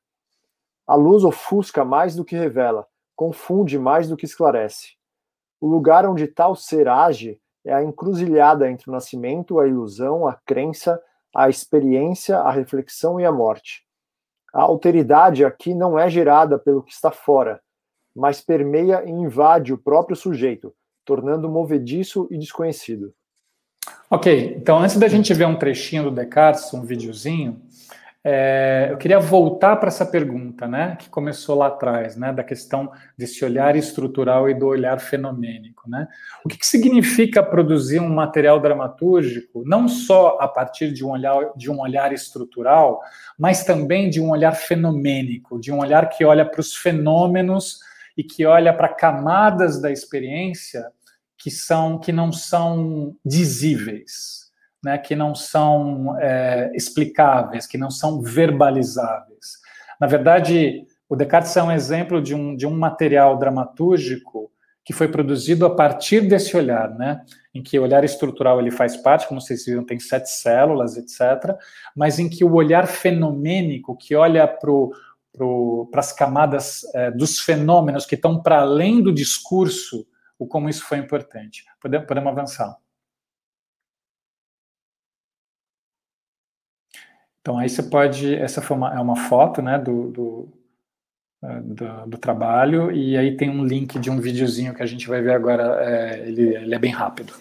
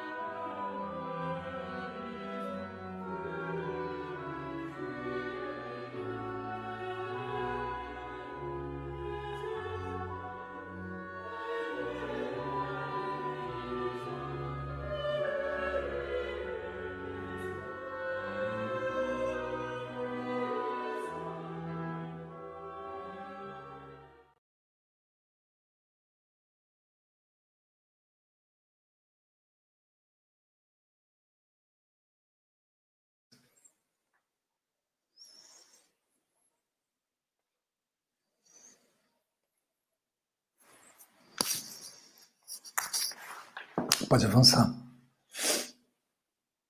Então, o segundo trabalho que eu queria trazer é o Palavras Corrompidas, né, que ele foi criado a partir da Carta de Lord Chandos, do, do Hugo von Hofmannsthal. E aí, é, a questão das implicações éticas e, e políticas, né, que me fizeram é, fazer esse trabalho, assim, é, de buscar me perguntar o quanto é possível a reinvenção da palavra. Então, interessante essa questão dos dispositivos dramatúrgicos também, como uma possibilidade de reinvenção de, de palavras, né? mas não das palavras em si, mas da experiência que elas instauram. Né? É, é possível buscar incutir qualidades que as façam irradiar possibilidades e contribuir para a invenção e intensificação de dinâmicas relacionais, quer dizer, a palavra não só como manifestação de, da subjetividade de um ser ficcional, mas a palavra também como algo que age sobre dinâmicas relacionais, né? Essa foi uma questão que me que me impulsionou, assim, que agiu é, nesse processo criativo, que nesse caso foi a primeira vez em que eu escrevi, dirigi, atuei e, e quis me colocar nesse lugar de, de experiência criativa, né? É, o, o Hofmannsthal, ele, ele nesse texto, né, que eu parti, que eu adaptei, ele fala das palavras como cogumelos podres, né? Então a, a, a, degeneração da palavra, que é uma coisa que eu percebo muito, né, também é, é, nesse momento que a gente está vivendo, o quanto a palavra ela ela é, é facilmente degenerável, né? E, e aí, é, um, um, lugar de experimentação e de dispositivo dramatúrgico, nesse caso, foi é, criar condições para que outros tipos de palavra pudessem surgir, mas não simplesmente como palavras que revelam a subjetividade de um ser ficcional. Não é, não foi essa a questão. A lógica aqui não foi essa. Palavras que revelam a subjetividade de um ser ficcional, mas palavras que possam irradiar e gerar dinâmicas relacionais. Né? Então, vocês percebem que tem uma lógica específica aqui. Né? É, e aí eu me coloquei num lugar de experimentação, num lugar laboratorial, em que eu agia para escrever, escrevia para agir, eu estudei cogumelos, eu os vi na terra, na minha boca, na boca de outras pessoas. Eu vi cogumelos podres na minha boca. Eu me percebi produzindo palavras como cogumelos podres. É, e eu coloco algumas pessoas sentadas comigo, né, num banquete imaginário, é, em que o prato principal era a palavra que nasce e se desfaz. Podemos seguir. Então, aqui uma das imagens é, do, do trabalho, pode seguir. Uma outra pode seguir. Aqui, quando eu tiro, eu revelo, né, as, é, esse banquete, essa mesa, essas cadeiras, é, é um espaço que está camuflado inicialmente. Pode seguir. Então, é, o, como, o como olhar para esses dispositivos cênicos, dramatúrgicos, a partir desse olhar que eu estou chamando de olhar fenomênico e que tem a ver com a instauração de experiências, né? O instaurar experiências através de dispositivos dramatúrgicos. E aí, nesse, nesse, nessa questão, eu queria trazer uma referência que eu acho importante, que é um livro do Richard Kearney, que chama On Stories, e que ele vai falar, ele vai trazer um olhar muito interessante sobre essa relação entre uh, histórias, tramas e narrativas. Né? Ele vê, uh, por exemplo, a noção de narrativas não como sinônimo de histórias, mas as narrativas são todos os processos sociais e culturais que antecedem a produção de uma história. Né? Então, é, acho que essa percepção do que é narrativa nesse sentido, é, no meu caso, é, é, tem um papel fundamental. Né? Na hora de produzir um texto, é, o como pensar esse texto não como simplesmente a ilustração de uma situação, de um tema, de uma ideia, mas como, de, como pensar nesse material dramatúrgico como um catalisador de tensões sociais e culturais que antecedem né, a, a, a, existência de histórias. Né? Então, é, a noção de experiência, então, a partir daí, passa a ser um elemento central. E aí, nesse sentido, essa, essa etimologia que a Marilena Chauí traz né, de experiência como esperar, que é o sair de si, o experienciar não é a manifestação da minha subjetividade simplesmente, ou de como eu vejo as coisas, mas o experienciar significa criar condições para eu é, me ampliar, para eu ultrapassar né, as minhas, as minhas é, referências pessoais, inclusive. E como é que a gente pode olhar para o dispositivo dramatúrgico como uma capta, captação da singularidade dessas experiências, né? E aí, importante falar também sobre a experiência, a diferença entre experiência e vivência, experiência e experimento. Muitas vezes eu, eu percebo que existe uma confusão, né, em relação a isso, assim, como se tudo que você vivencia fosse uma experiência e tudo que você experimenta fosse uma experiência. Aí eu acho que é importante essa, essa diferenciação, né?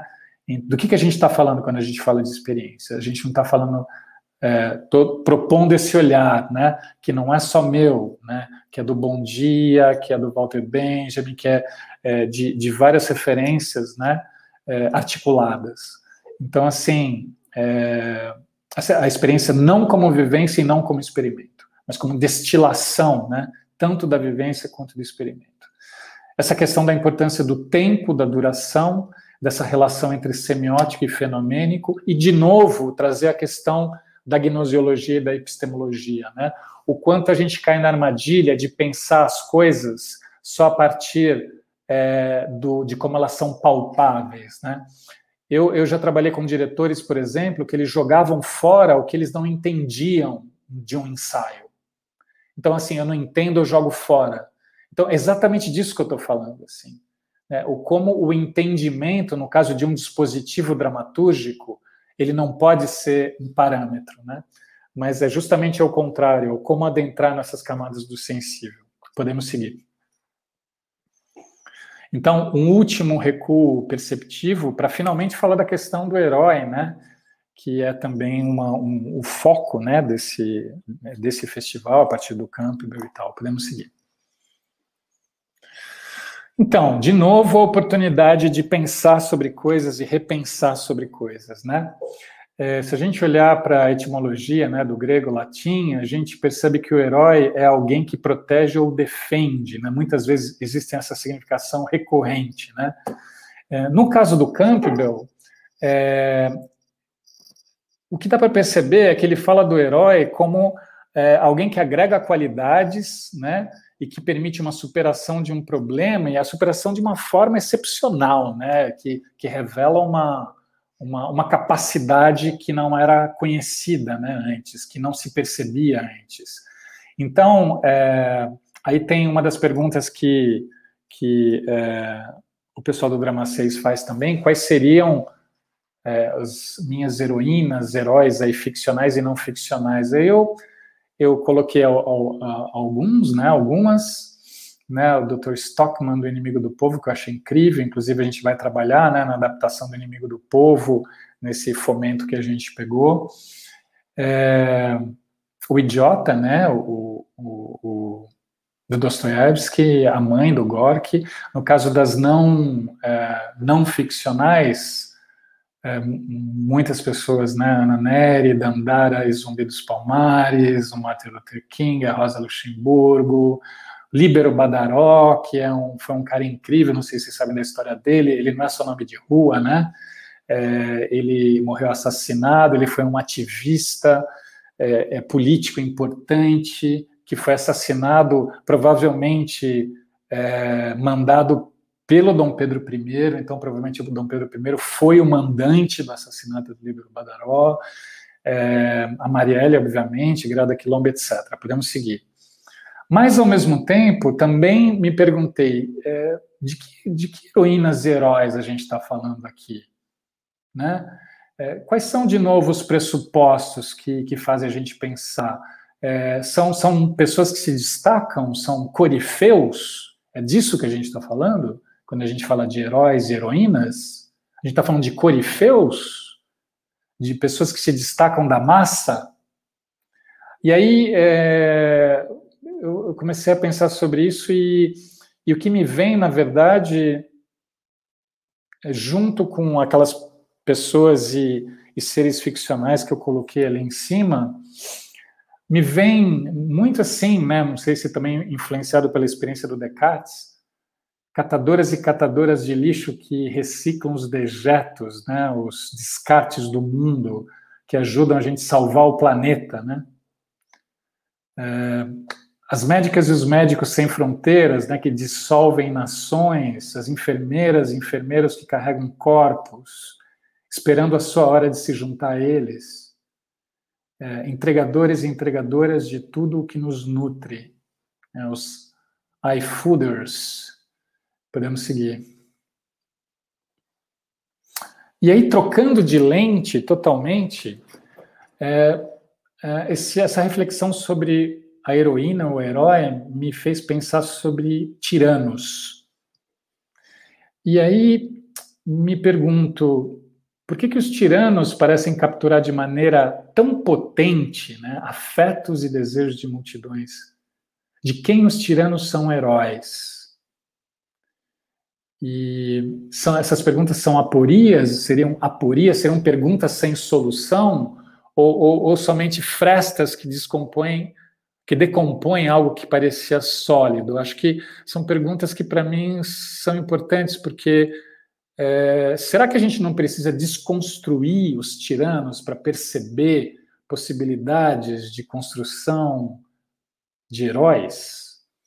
É, mecanismo, porque a gente sabe que tanto no caso dos heróis e heroínas quanto de tiranos, existem processos profundos de identificação. A psicanálise vai falar muito sobre isso, né? Freud e Lacan. É, como é que é, será que a gente não tem que destrinchar mecanismos, esses mecanismos de identificação que envolvem tanto os heróis quanto os tiranos, para a gente aprofundar essa reflexão? Essa é uma questão que eu estou trazendo. E de qualquer forma, eu fico pensando sobre heroínas e heróis não como é, é, seres que atraem a atenção para eles mesmos ou para elas mesmas, né? Mas heroínas e heróis que viabilizam e que transformam e que criam condições para que algo aconteça, né? É, algo, algo no coletivo aconteça. É, então não é, não é, não estou pensando em protagonistas Estou pensando em pessoas que geram, que produzem é, dinâmicas relacionais e que retecem, né, que podem retecer o, o, tecido social e cultural. E aí me vem de cara a figura dos griots, né? E aí eu queria fazer uma homenagem a um griot que eu conheci pessoalmente, e, e, que foi um dos três atores do Peter Brook com quem eu, eu tive contato direto, experiências diretas, que é o Sotigui Koyate, que infelizmente faleceu. E, e, ele era uma pessoa, assim como Yoshi Ueda, assim como Tapa Sudana, muito especial, é, que tinha uma relação com o fazer artístico, com o fazer teatral, que ia para muito além da construção de espetáculos e de seres ficcionais, e que era um griot, era um contador de histórias malinês, que tinha justamente essa função de retecer o tecido social, de retecer as memórias coletivas. E aí eu, eu coloco no slide seguinte uma homenagem para ele. Essa imagem que eu acho maravilhosa do primeiro espetáculo que eu vi ao vivo do Peter Brook, que é A Tempestade, e que ele fazia o Próspero. E com essa fala final do, do Próspero, né? Você pode ler, Rafael?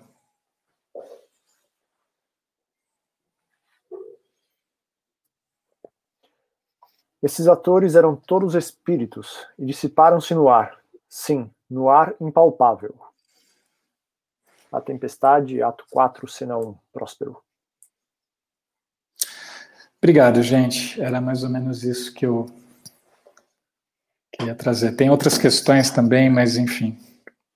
Tá, eu vou começar então, antes de eu começar a ler as perguntas aqui, eu já vou aproveitar e pedir para você é, é, falar um pouco da, das heroicidades aporéticas do título da sua aula, né? Uhum. E, acho que você pensando na, na, nessa instalação de experiência que você trouxe bastante do, durante a aula, se é possível, é, é ao se instaurar uma experiência, né, ao, pensando em fugir da, da, narrativa, pensando em fugir do Aristóteles, da narrativa mais convencional, na, na instalação de experiência é possível trazer heroicidades, ou a gente fica só na experiência, no, no, no encontro, não sei. Queria que você falasse sobre isso. Uhum. Então, quando eu falo de heroicidades aporéticas, que é um nome meio, meio assustador, assim, na verdade eu estou falando de como é que a gente pode problematizar a figura do herói e da heroína, né? É, a aporia, a aporia são questões, são perguntas sem solução, são problemas sem solução. E, mas é, que não pelo fato de serem sem solução deixam de ser perguntas importantes. Então, é, a questão é, quando eu falo de heroicidades aporéticas, eu estou falando justamente dessa necessidade que eu vejo hoje da gente é, não pensar em alternativas de é, escolhas de, de heroínas e de heróis nos moldes que a gente está falando, que a gente que eu falei, é, eu não consigo mais pensar no, na heroína e no herói enquanto corifeu, enquanto alguém que se destaca do coro e que se e que é protagonista e que é e que é e que tem qualidades sobrenaturais e que fazem a gente suspirar é, idealizadamente e, e, etc. Eu, eu penso eu penso que que, que a gente, de um lado, teria que desconstruir a figura do tirano, porque o tirano gera poderes de identificação profundíssimos, assim. Os tiranos, eles, eles, eles nos tocam nas vísceras, né? É, e, e, como desconstruir esse, esses mecanismos de identificação dos tiranos e fazer com que a gente repense a questão do herói e da heroína, não mais como simplesmente como protagonistas espetaculares, mas é, seres capazes de retecer relações, de retecer o coletivo, de retecer experiências, experiências de laços, experiências de vínculos, experiências. É, e aqui eu não estou sendo poliana e nem romântico, estou falando de coisas concretas. Eu estou falando de retecer algo que está absolutamente fragmentado né, de retecer um sentido, por exemplo, de comunidade, de país, que não existe no Brasil, né, por exemplo. É, é, então, assim, quando eu penso em heroínas e heróis, eu penso em canais, em seres que são canais de instauração de experiências, experiências de retecimento, de construção de, de vínculos, de vínculos e de laços, mas não no sentido romântico no sentido mesmo de concreto de experiências coletivas. Legal. Não sei se eu, não sei se eu esclareci, Rafael. Ah, eu acho que ficou legal. Acho que para mim, pelo menos, supriu hum. a, a, carência que eu estava sentindo né, do, dessa parte da, durante a aula. Uhum. Vou ler algumas perguntas aqui, então, que a gente tem. Tá. Ó, o Gabriel Fontoura, o, o, Renato vai colocar na tela para gente aí. O Gabriel Fontoura, ele escreve aqui, ó. Boa noite. Gostaria de saber, por gentileza, se posso considerar a tradução luciferina em Haroldo de Campos como um ultrapassamento ou uma incompletude, como na poética de Zeame. Obrigado. Complexo. Aham. Tradução luciferina em Haroldo de Campos como um ultrapassamento, uma incompletude, como na poética. É, são, são, são, são questões diferentes, né? Porque aí você está falando de uma tradução é, e, e, no caso do Zeame, a gente está falando de a produção de um fenômeno, mas eu acho que eu estou entendendo o que, o que se quis colocar nessa pergunta, como eu, eu acho que a ponte talvez seria o ultrapassamento do discursivo, a entrada no fenomênico. Eu não sei se ficou claro. É, quando eu falo de fenomênico e dessa diferença entre estrutural e fenomênico, você ficou claro o que eu quis dizer como por fenomênico. O fenomênico, que eu associei à dimensão gnoseológica, né, tem a ver com todas as camadas de experiência que não são discursivas, que não são, é, que, que não são que são indizíveis e que são invisíveis, né? Então é, essa tradução do Haroldo de Campos, talvez ele busque capturar, é, quando ele fala essa metáfora do luciferino, capturar camadas da experiência que estão para além da palavra. Nesse sentido, acho que poderia ser uma possível ponte. Ah, vou aproveitar, então, tem uma, pergunta da Lara, que fala um pouco, de, de, vai nessa linha também, ó. É possível reconhecer em todo olhar fenomênico uma percepção estruturante ao estabelecer-se em palavras? Uhum. É, então, o, o, é legal essa pergunta porque eu não queria é, ficar numa oposição de exclusão entre estrutura e fenômeno, né? Eu não acho que existe uma exposição é, é, excludente, né? Eu não acho que essas coisas se excluem, mas é, é, ao mesmo tempo, se você permanece só no olhar aplicativo estrutural, você deixa de capturar o fenômeno. Mas, ao mesmo tempo, um fenômeno, para ser um fenômeno, ele, se, ele pode sim se utilizar de estruturas e ele deve se utilizar de estruturas. Né?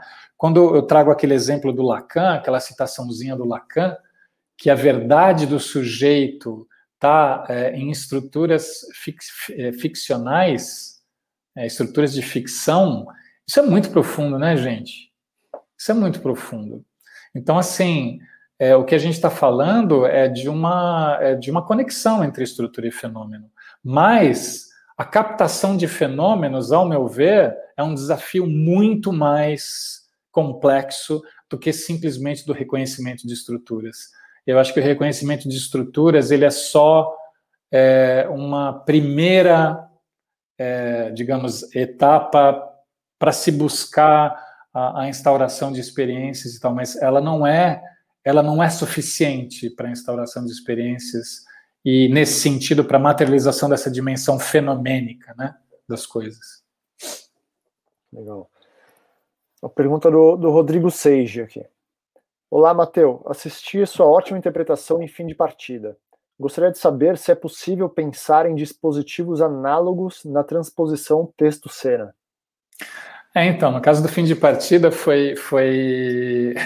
Não sei se o, o Rodrigo, a Suia estão aí, que, eh, que participaram, que estão né, no espetáculo, mas ali é, foi uma, uma aventura né, com Yoshi é, que ele fez a gente mergulhar no texto e, e mergulhar no Beckett, né, e mergulhar sem, na, na concretude do texto.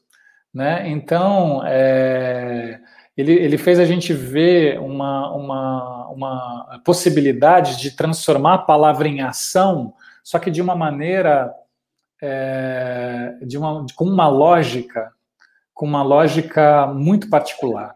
Né? E daí, é, essa questão que você fala da transposição do texto para a cena, nesse caso, por exemplo, da experiência do Yoshi, tem a ver com. Eu não, sei se o Rodrigo e a Suia estão aí, se eles podem também se, se manifestar nesse sentido, mas eu acho que tem a ver não com um mergulho na literalidade do texto, mas tem a ver com um mergulho na, na, exatamente na não literalidade, mas ao mesmo tempo não na metaforização aleatória. É, ele, ele dizia para a gente, por exemplo, nos ensaios, muitas vezes ele dizia: ele dizia que a gente não tem que é, a gente não tem que puxar a interpretação do texto, né? a gente tem que escutar o texto, a gente tem que deixar ele agir sobre nós, né? Então, nesse caso específico da, da, do fim de partida, essa transposição do texto para a cena teve um, um, caráter muito particular a partir do olhar do Yoshi é, para esse material, né? E no caso da, da, da do Ham, do, do ser ficcional que eu atuo, muito particular também, né? Que ele não via como um tirano, ele não via de uma maneira maniqueísta, ele trouxe todo um olhar é, de mais complexidade. Agora, ao mesmo tempo, tentando só responder um pouquinho mais essa pergunta, cada processo criativo é um processo criativo, cada material é um material, então, essa, essa, essa passagem da palavra como ação, o fazer a palavra ser ação, em cada processo criativo, ela pode acontecer de um jeito, a partir de uma lógica, a partir de uma dinâmica, a partir de práticas inventadas, justamente para transformar, fazer com que aquele material né, concretize essa transposição. Legal. Uma pergunta da Helenice. Mateu, em que momento a utilização desses dispositivos é mais produtiva? Pré-tema ou durante o desenvolvimento da escrita, quando já se tem um norte temático, por exemplo? Hum. É difícil, né, essa pergunta. É porque porque hum, é difícil pensar tema, que tema, e como esse tema está agindo sobre as pessoas, né? Então, eu, eu, falei ali, a um certo ponto da minha fala, eu disse é, como criar dispositivos dramatúrgicos que não partam só de temas, ideias e situações. E, e aqui a, a Helenice está trazendo a questão do tema, do pré-tema e tal, né? É, então, ao mesmo tempo, eu não, não quero demonizar a questão da, da, utilização de ideias e situações e de temas, mas a questão maior para mim é o quanto essas, essas escolhas elas estão realmente agindo como gatilhos psicofísicos é, dessas pessoas que estão criando o material, né? Eu acho que para mim o parâmetro maior é esse, assim, porque não é a, a, o parâmetro não é se o tema é melhor ou pior, ou se o tema se o tema é x ou y. A questão é esse tema que foi escolhido, ele ele tá ele foi escolhido como? Ele foi como é que se chegou nisso? É, ele, ele, esse tema é um gatilho psicofísico. Ele mobiliza imagens, sensações, percepções, ideias, necessidades, urgências, pulsões é, é, ou foi uma escolha racional. Então, é, é, difícil dizer o quando o dispositivo ele, ele pode ser acionado no percurso do processo criativo em relação a essa questão do tema, porque é só é só estando dentro, né, do processo e, e da percepção é, de tudo o que acontece nesse processo. Um processo, um processo criativo ele é catalisador de muitas coisas, né? ele é um, uma vida concentrada ali, é uma vida que se concentra, né, que se destila. Então, é, essa resposta só é possível de ser dada dentro do processo criativo e de um, de um processo criativo específico, né, para se perceber o quando esse dispositivo ele pode ser acionado de uma maneira mais direta, né? Enfim. Uma outra pergunta da Lara. Pensando no fazer artístico, esse saber entre campos, é possível que se dê um processo de significação sem um processo de comunicação? Ah, eu, eu acredito, eu já vivi, já vivi processos em que o, o rastro de comunicação ele era bem, ele era assim o um mínimo para que é, para que o público acreditasse que estava tendo uma história ali. Eu já vivi processos assim.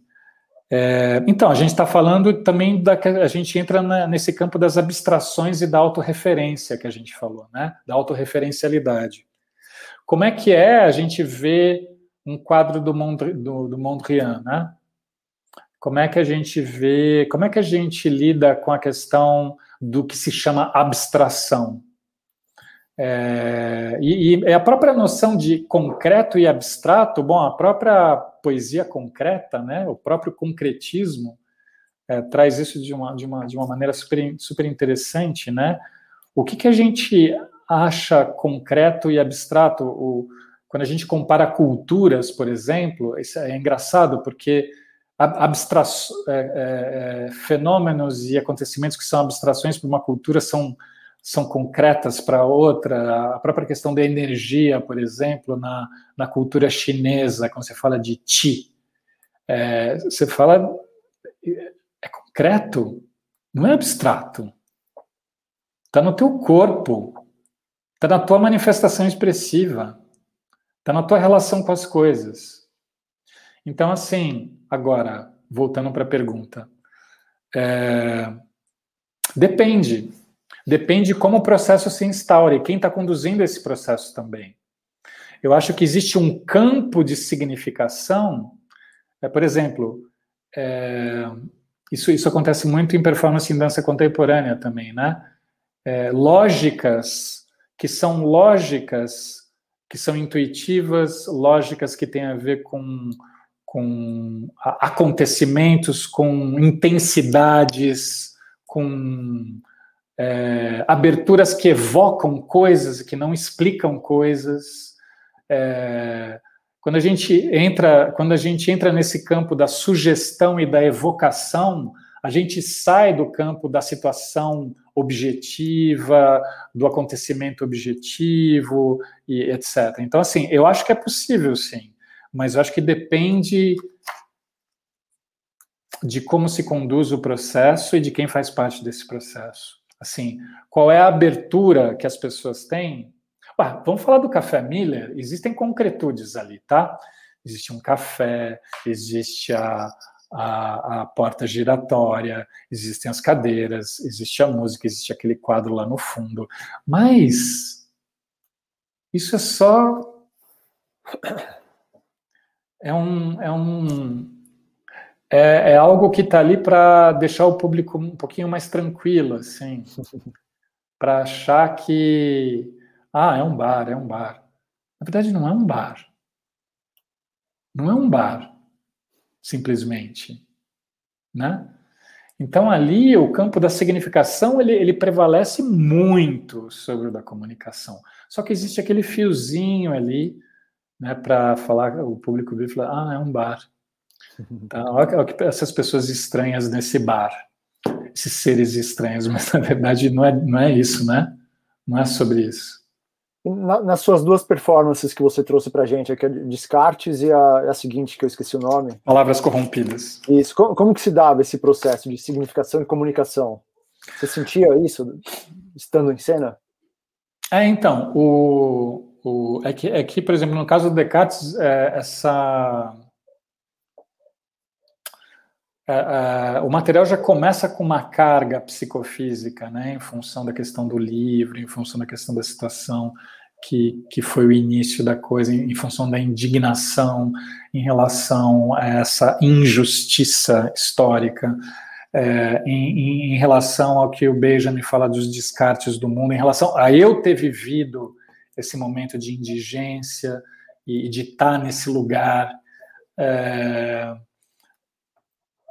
então, aí é, é, você percebe, é, o processo já começa com uma carga de significação é, é, é que, na verdade, é, o esforço vai ser como é que, quais as pontes que a gente vai construir para que o público tenha algum tipo de acesso e que essa autorreferencialidade ela não se transforme numa bolha, né?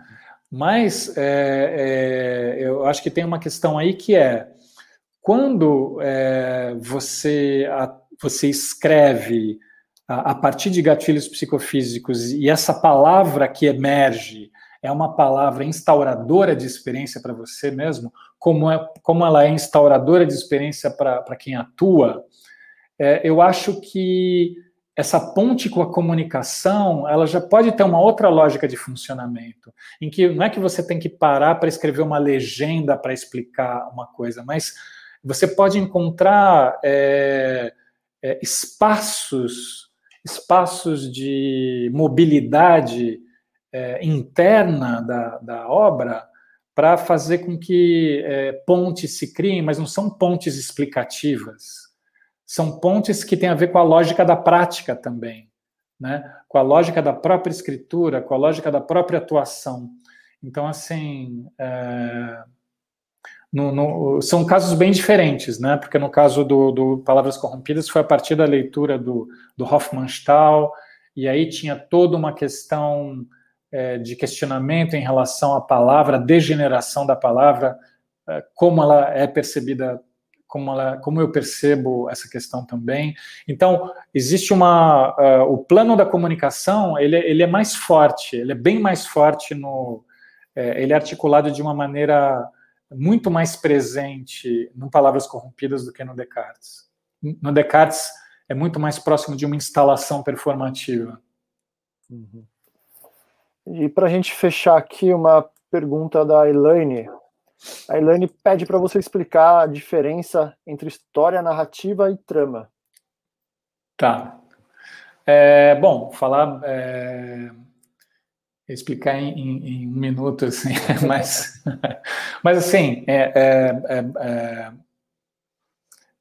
tentando responder.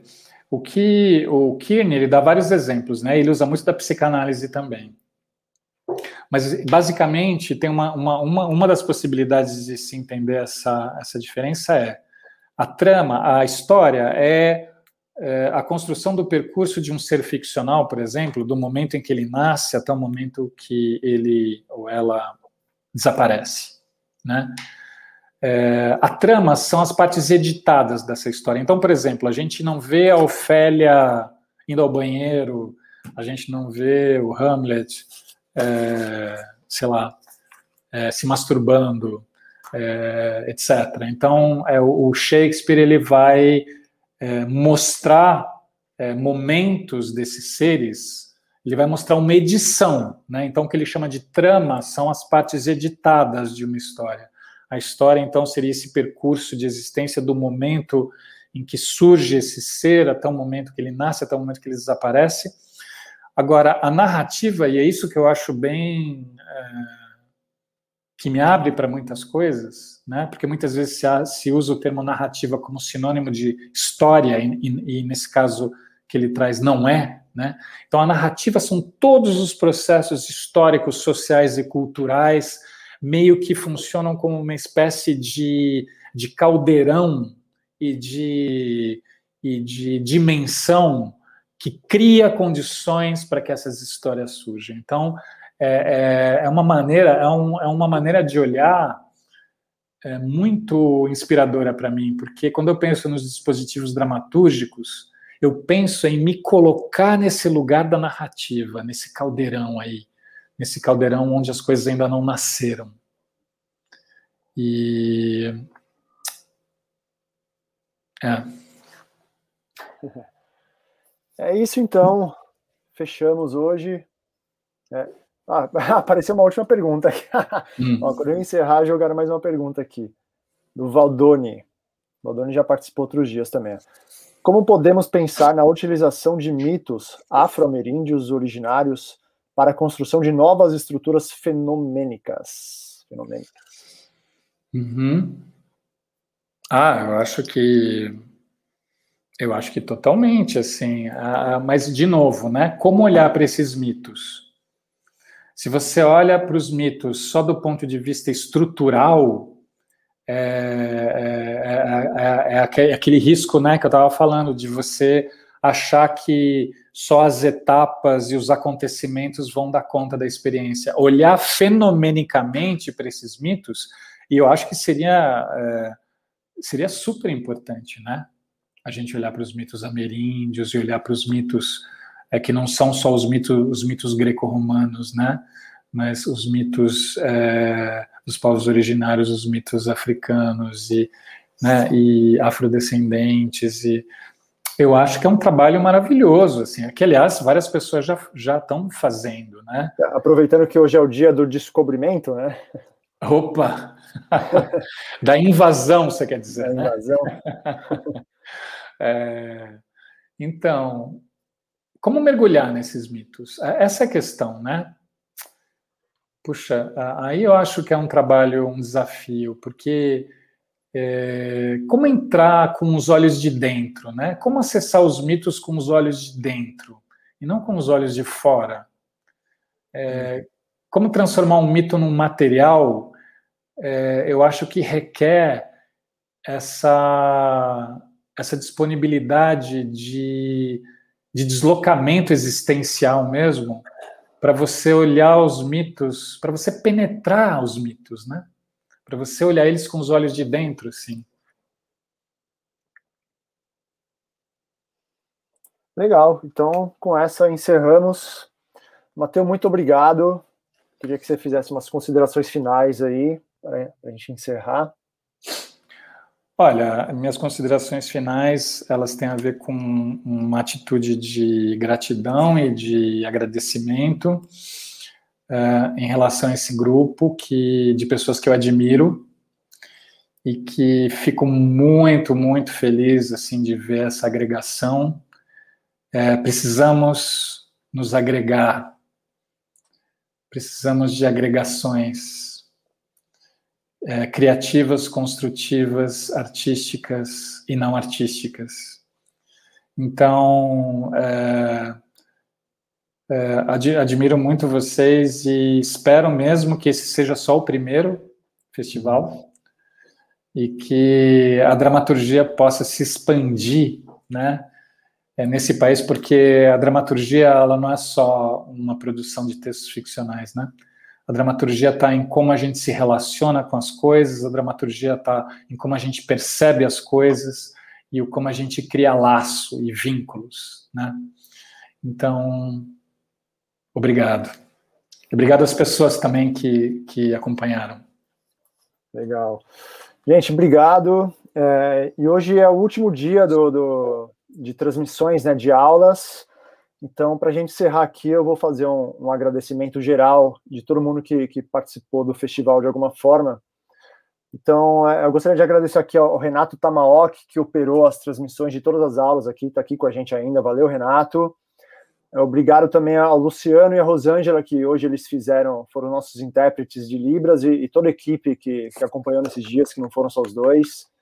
É, obrigado a todas as pessoas que mandaram seus inscritos para a gente no, no, primeiro movimento desse festival, né, que foi o, aquele chamamento público, que a gente selecionou seis dramaturgias curtas. E obrigado mais uma vez aos vencedores, do, aos selecionados. E um salve para toda a equipe que participou da, da, criação dos seis curtas, dos seis produtos audiovisuais, que a gente chamou de dramaturgia expandida aqui durante o festival. Que é o Vitor Paula e o Padu Seconello na direção de arte, Lucas Ferreira Paiva e André Papi na direção de som e sonoplastia, Lani Scott, Gustavo Carvalho, Rosana Braga, Reis e Tuan Fernandes na edição e montagem dos vídeos, e André Lu, Aila Cavalcante, Zamara Castilho, Letícia Rodrigues, Marosa Mário e Sérgio Passarelli, os atrizes e atores maravilhosos que fizeram nossos trabalhos.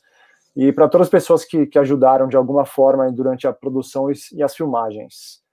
Um agradecimento especial para Paloma e para Amara, as produtoras da, da Roma Atômica, que toparam essa aventura aqui com a gente. E os parceiros de Drama 6, Bruna, Breno, Lenice, Lara e Thaís. Um beijo para vocês. Má! Ah, e avisar também que as transmissões se encerram hoje, mas o festival não acabou ainda, porque dia 29 a gente vai lançar a Revista dos Seis, que é o último movimento do festival. Então fica de olho aí nas nossas redes para não perder o lançamento, que vão ter as dramaturgias vencedoras, vão ter textos dos artistas convidados, o Matheus, inclusive, e tem muito conteúdo legal. E avisar que todos os vídeos e as aulas continuam salvas aqui no canal do Drama 6 para vocês verem a qualquer momento. Então vejam bastante, compartilhem bastante. Aquelas coisas de youtuber de the like, compartilhe, blá blá. E agora sim a gente fica por aqui. Obrigado mais uma vez, Matheus. Até a próxima no festival, então, gente, e tchau. Obrigado.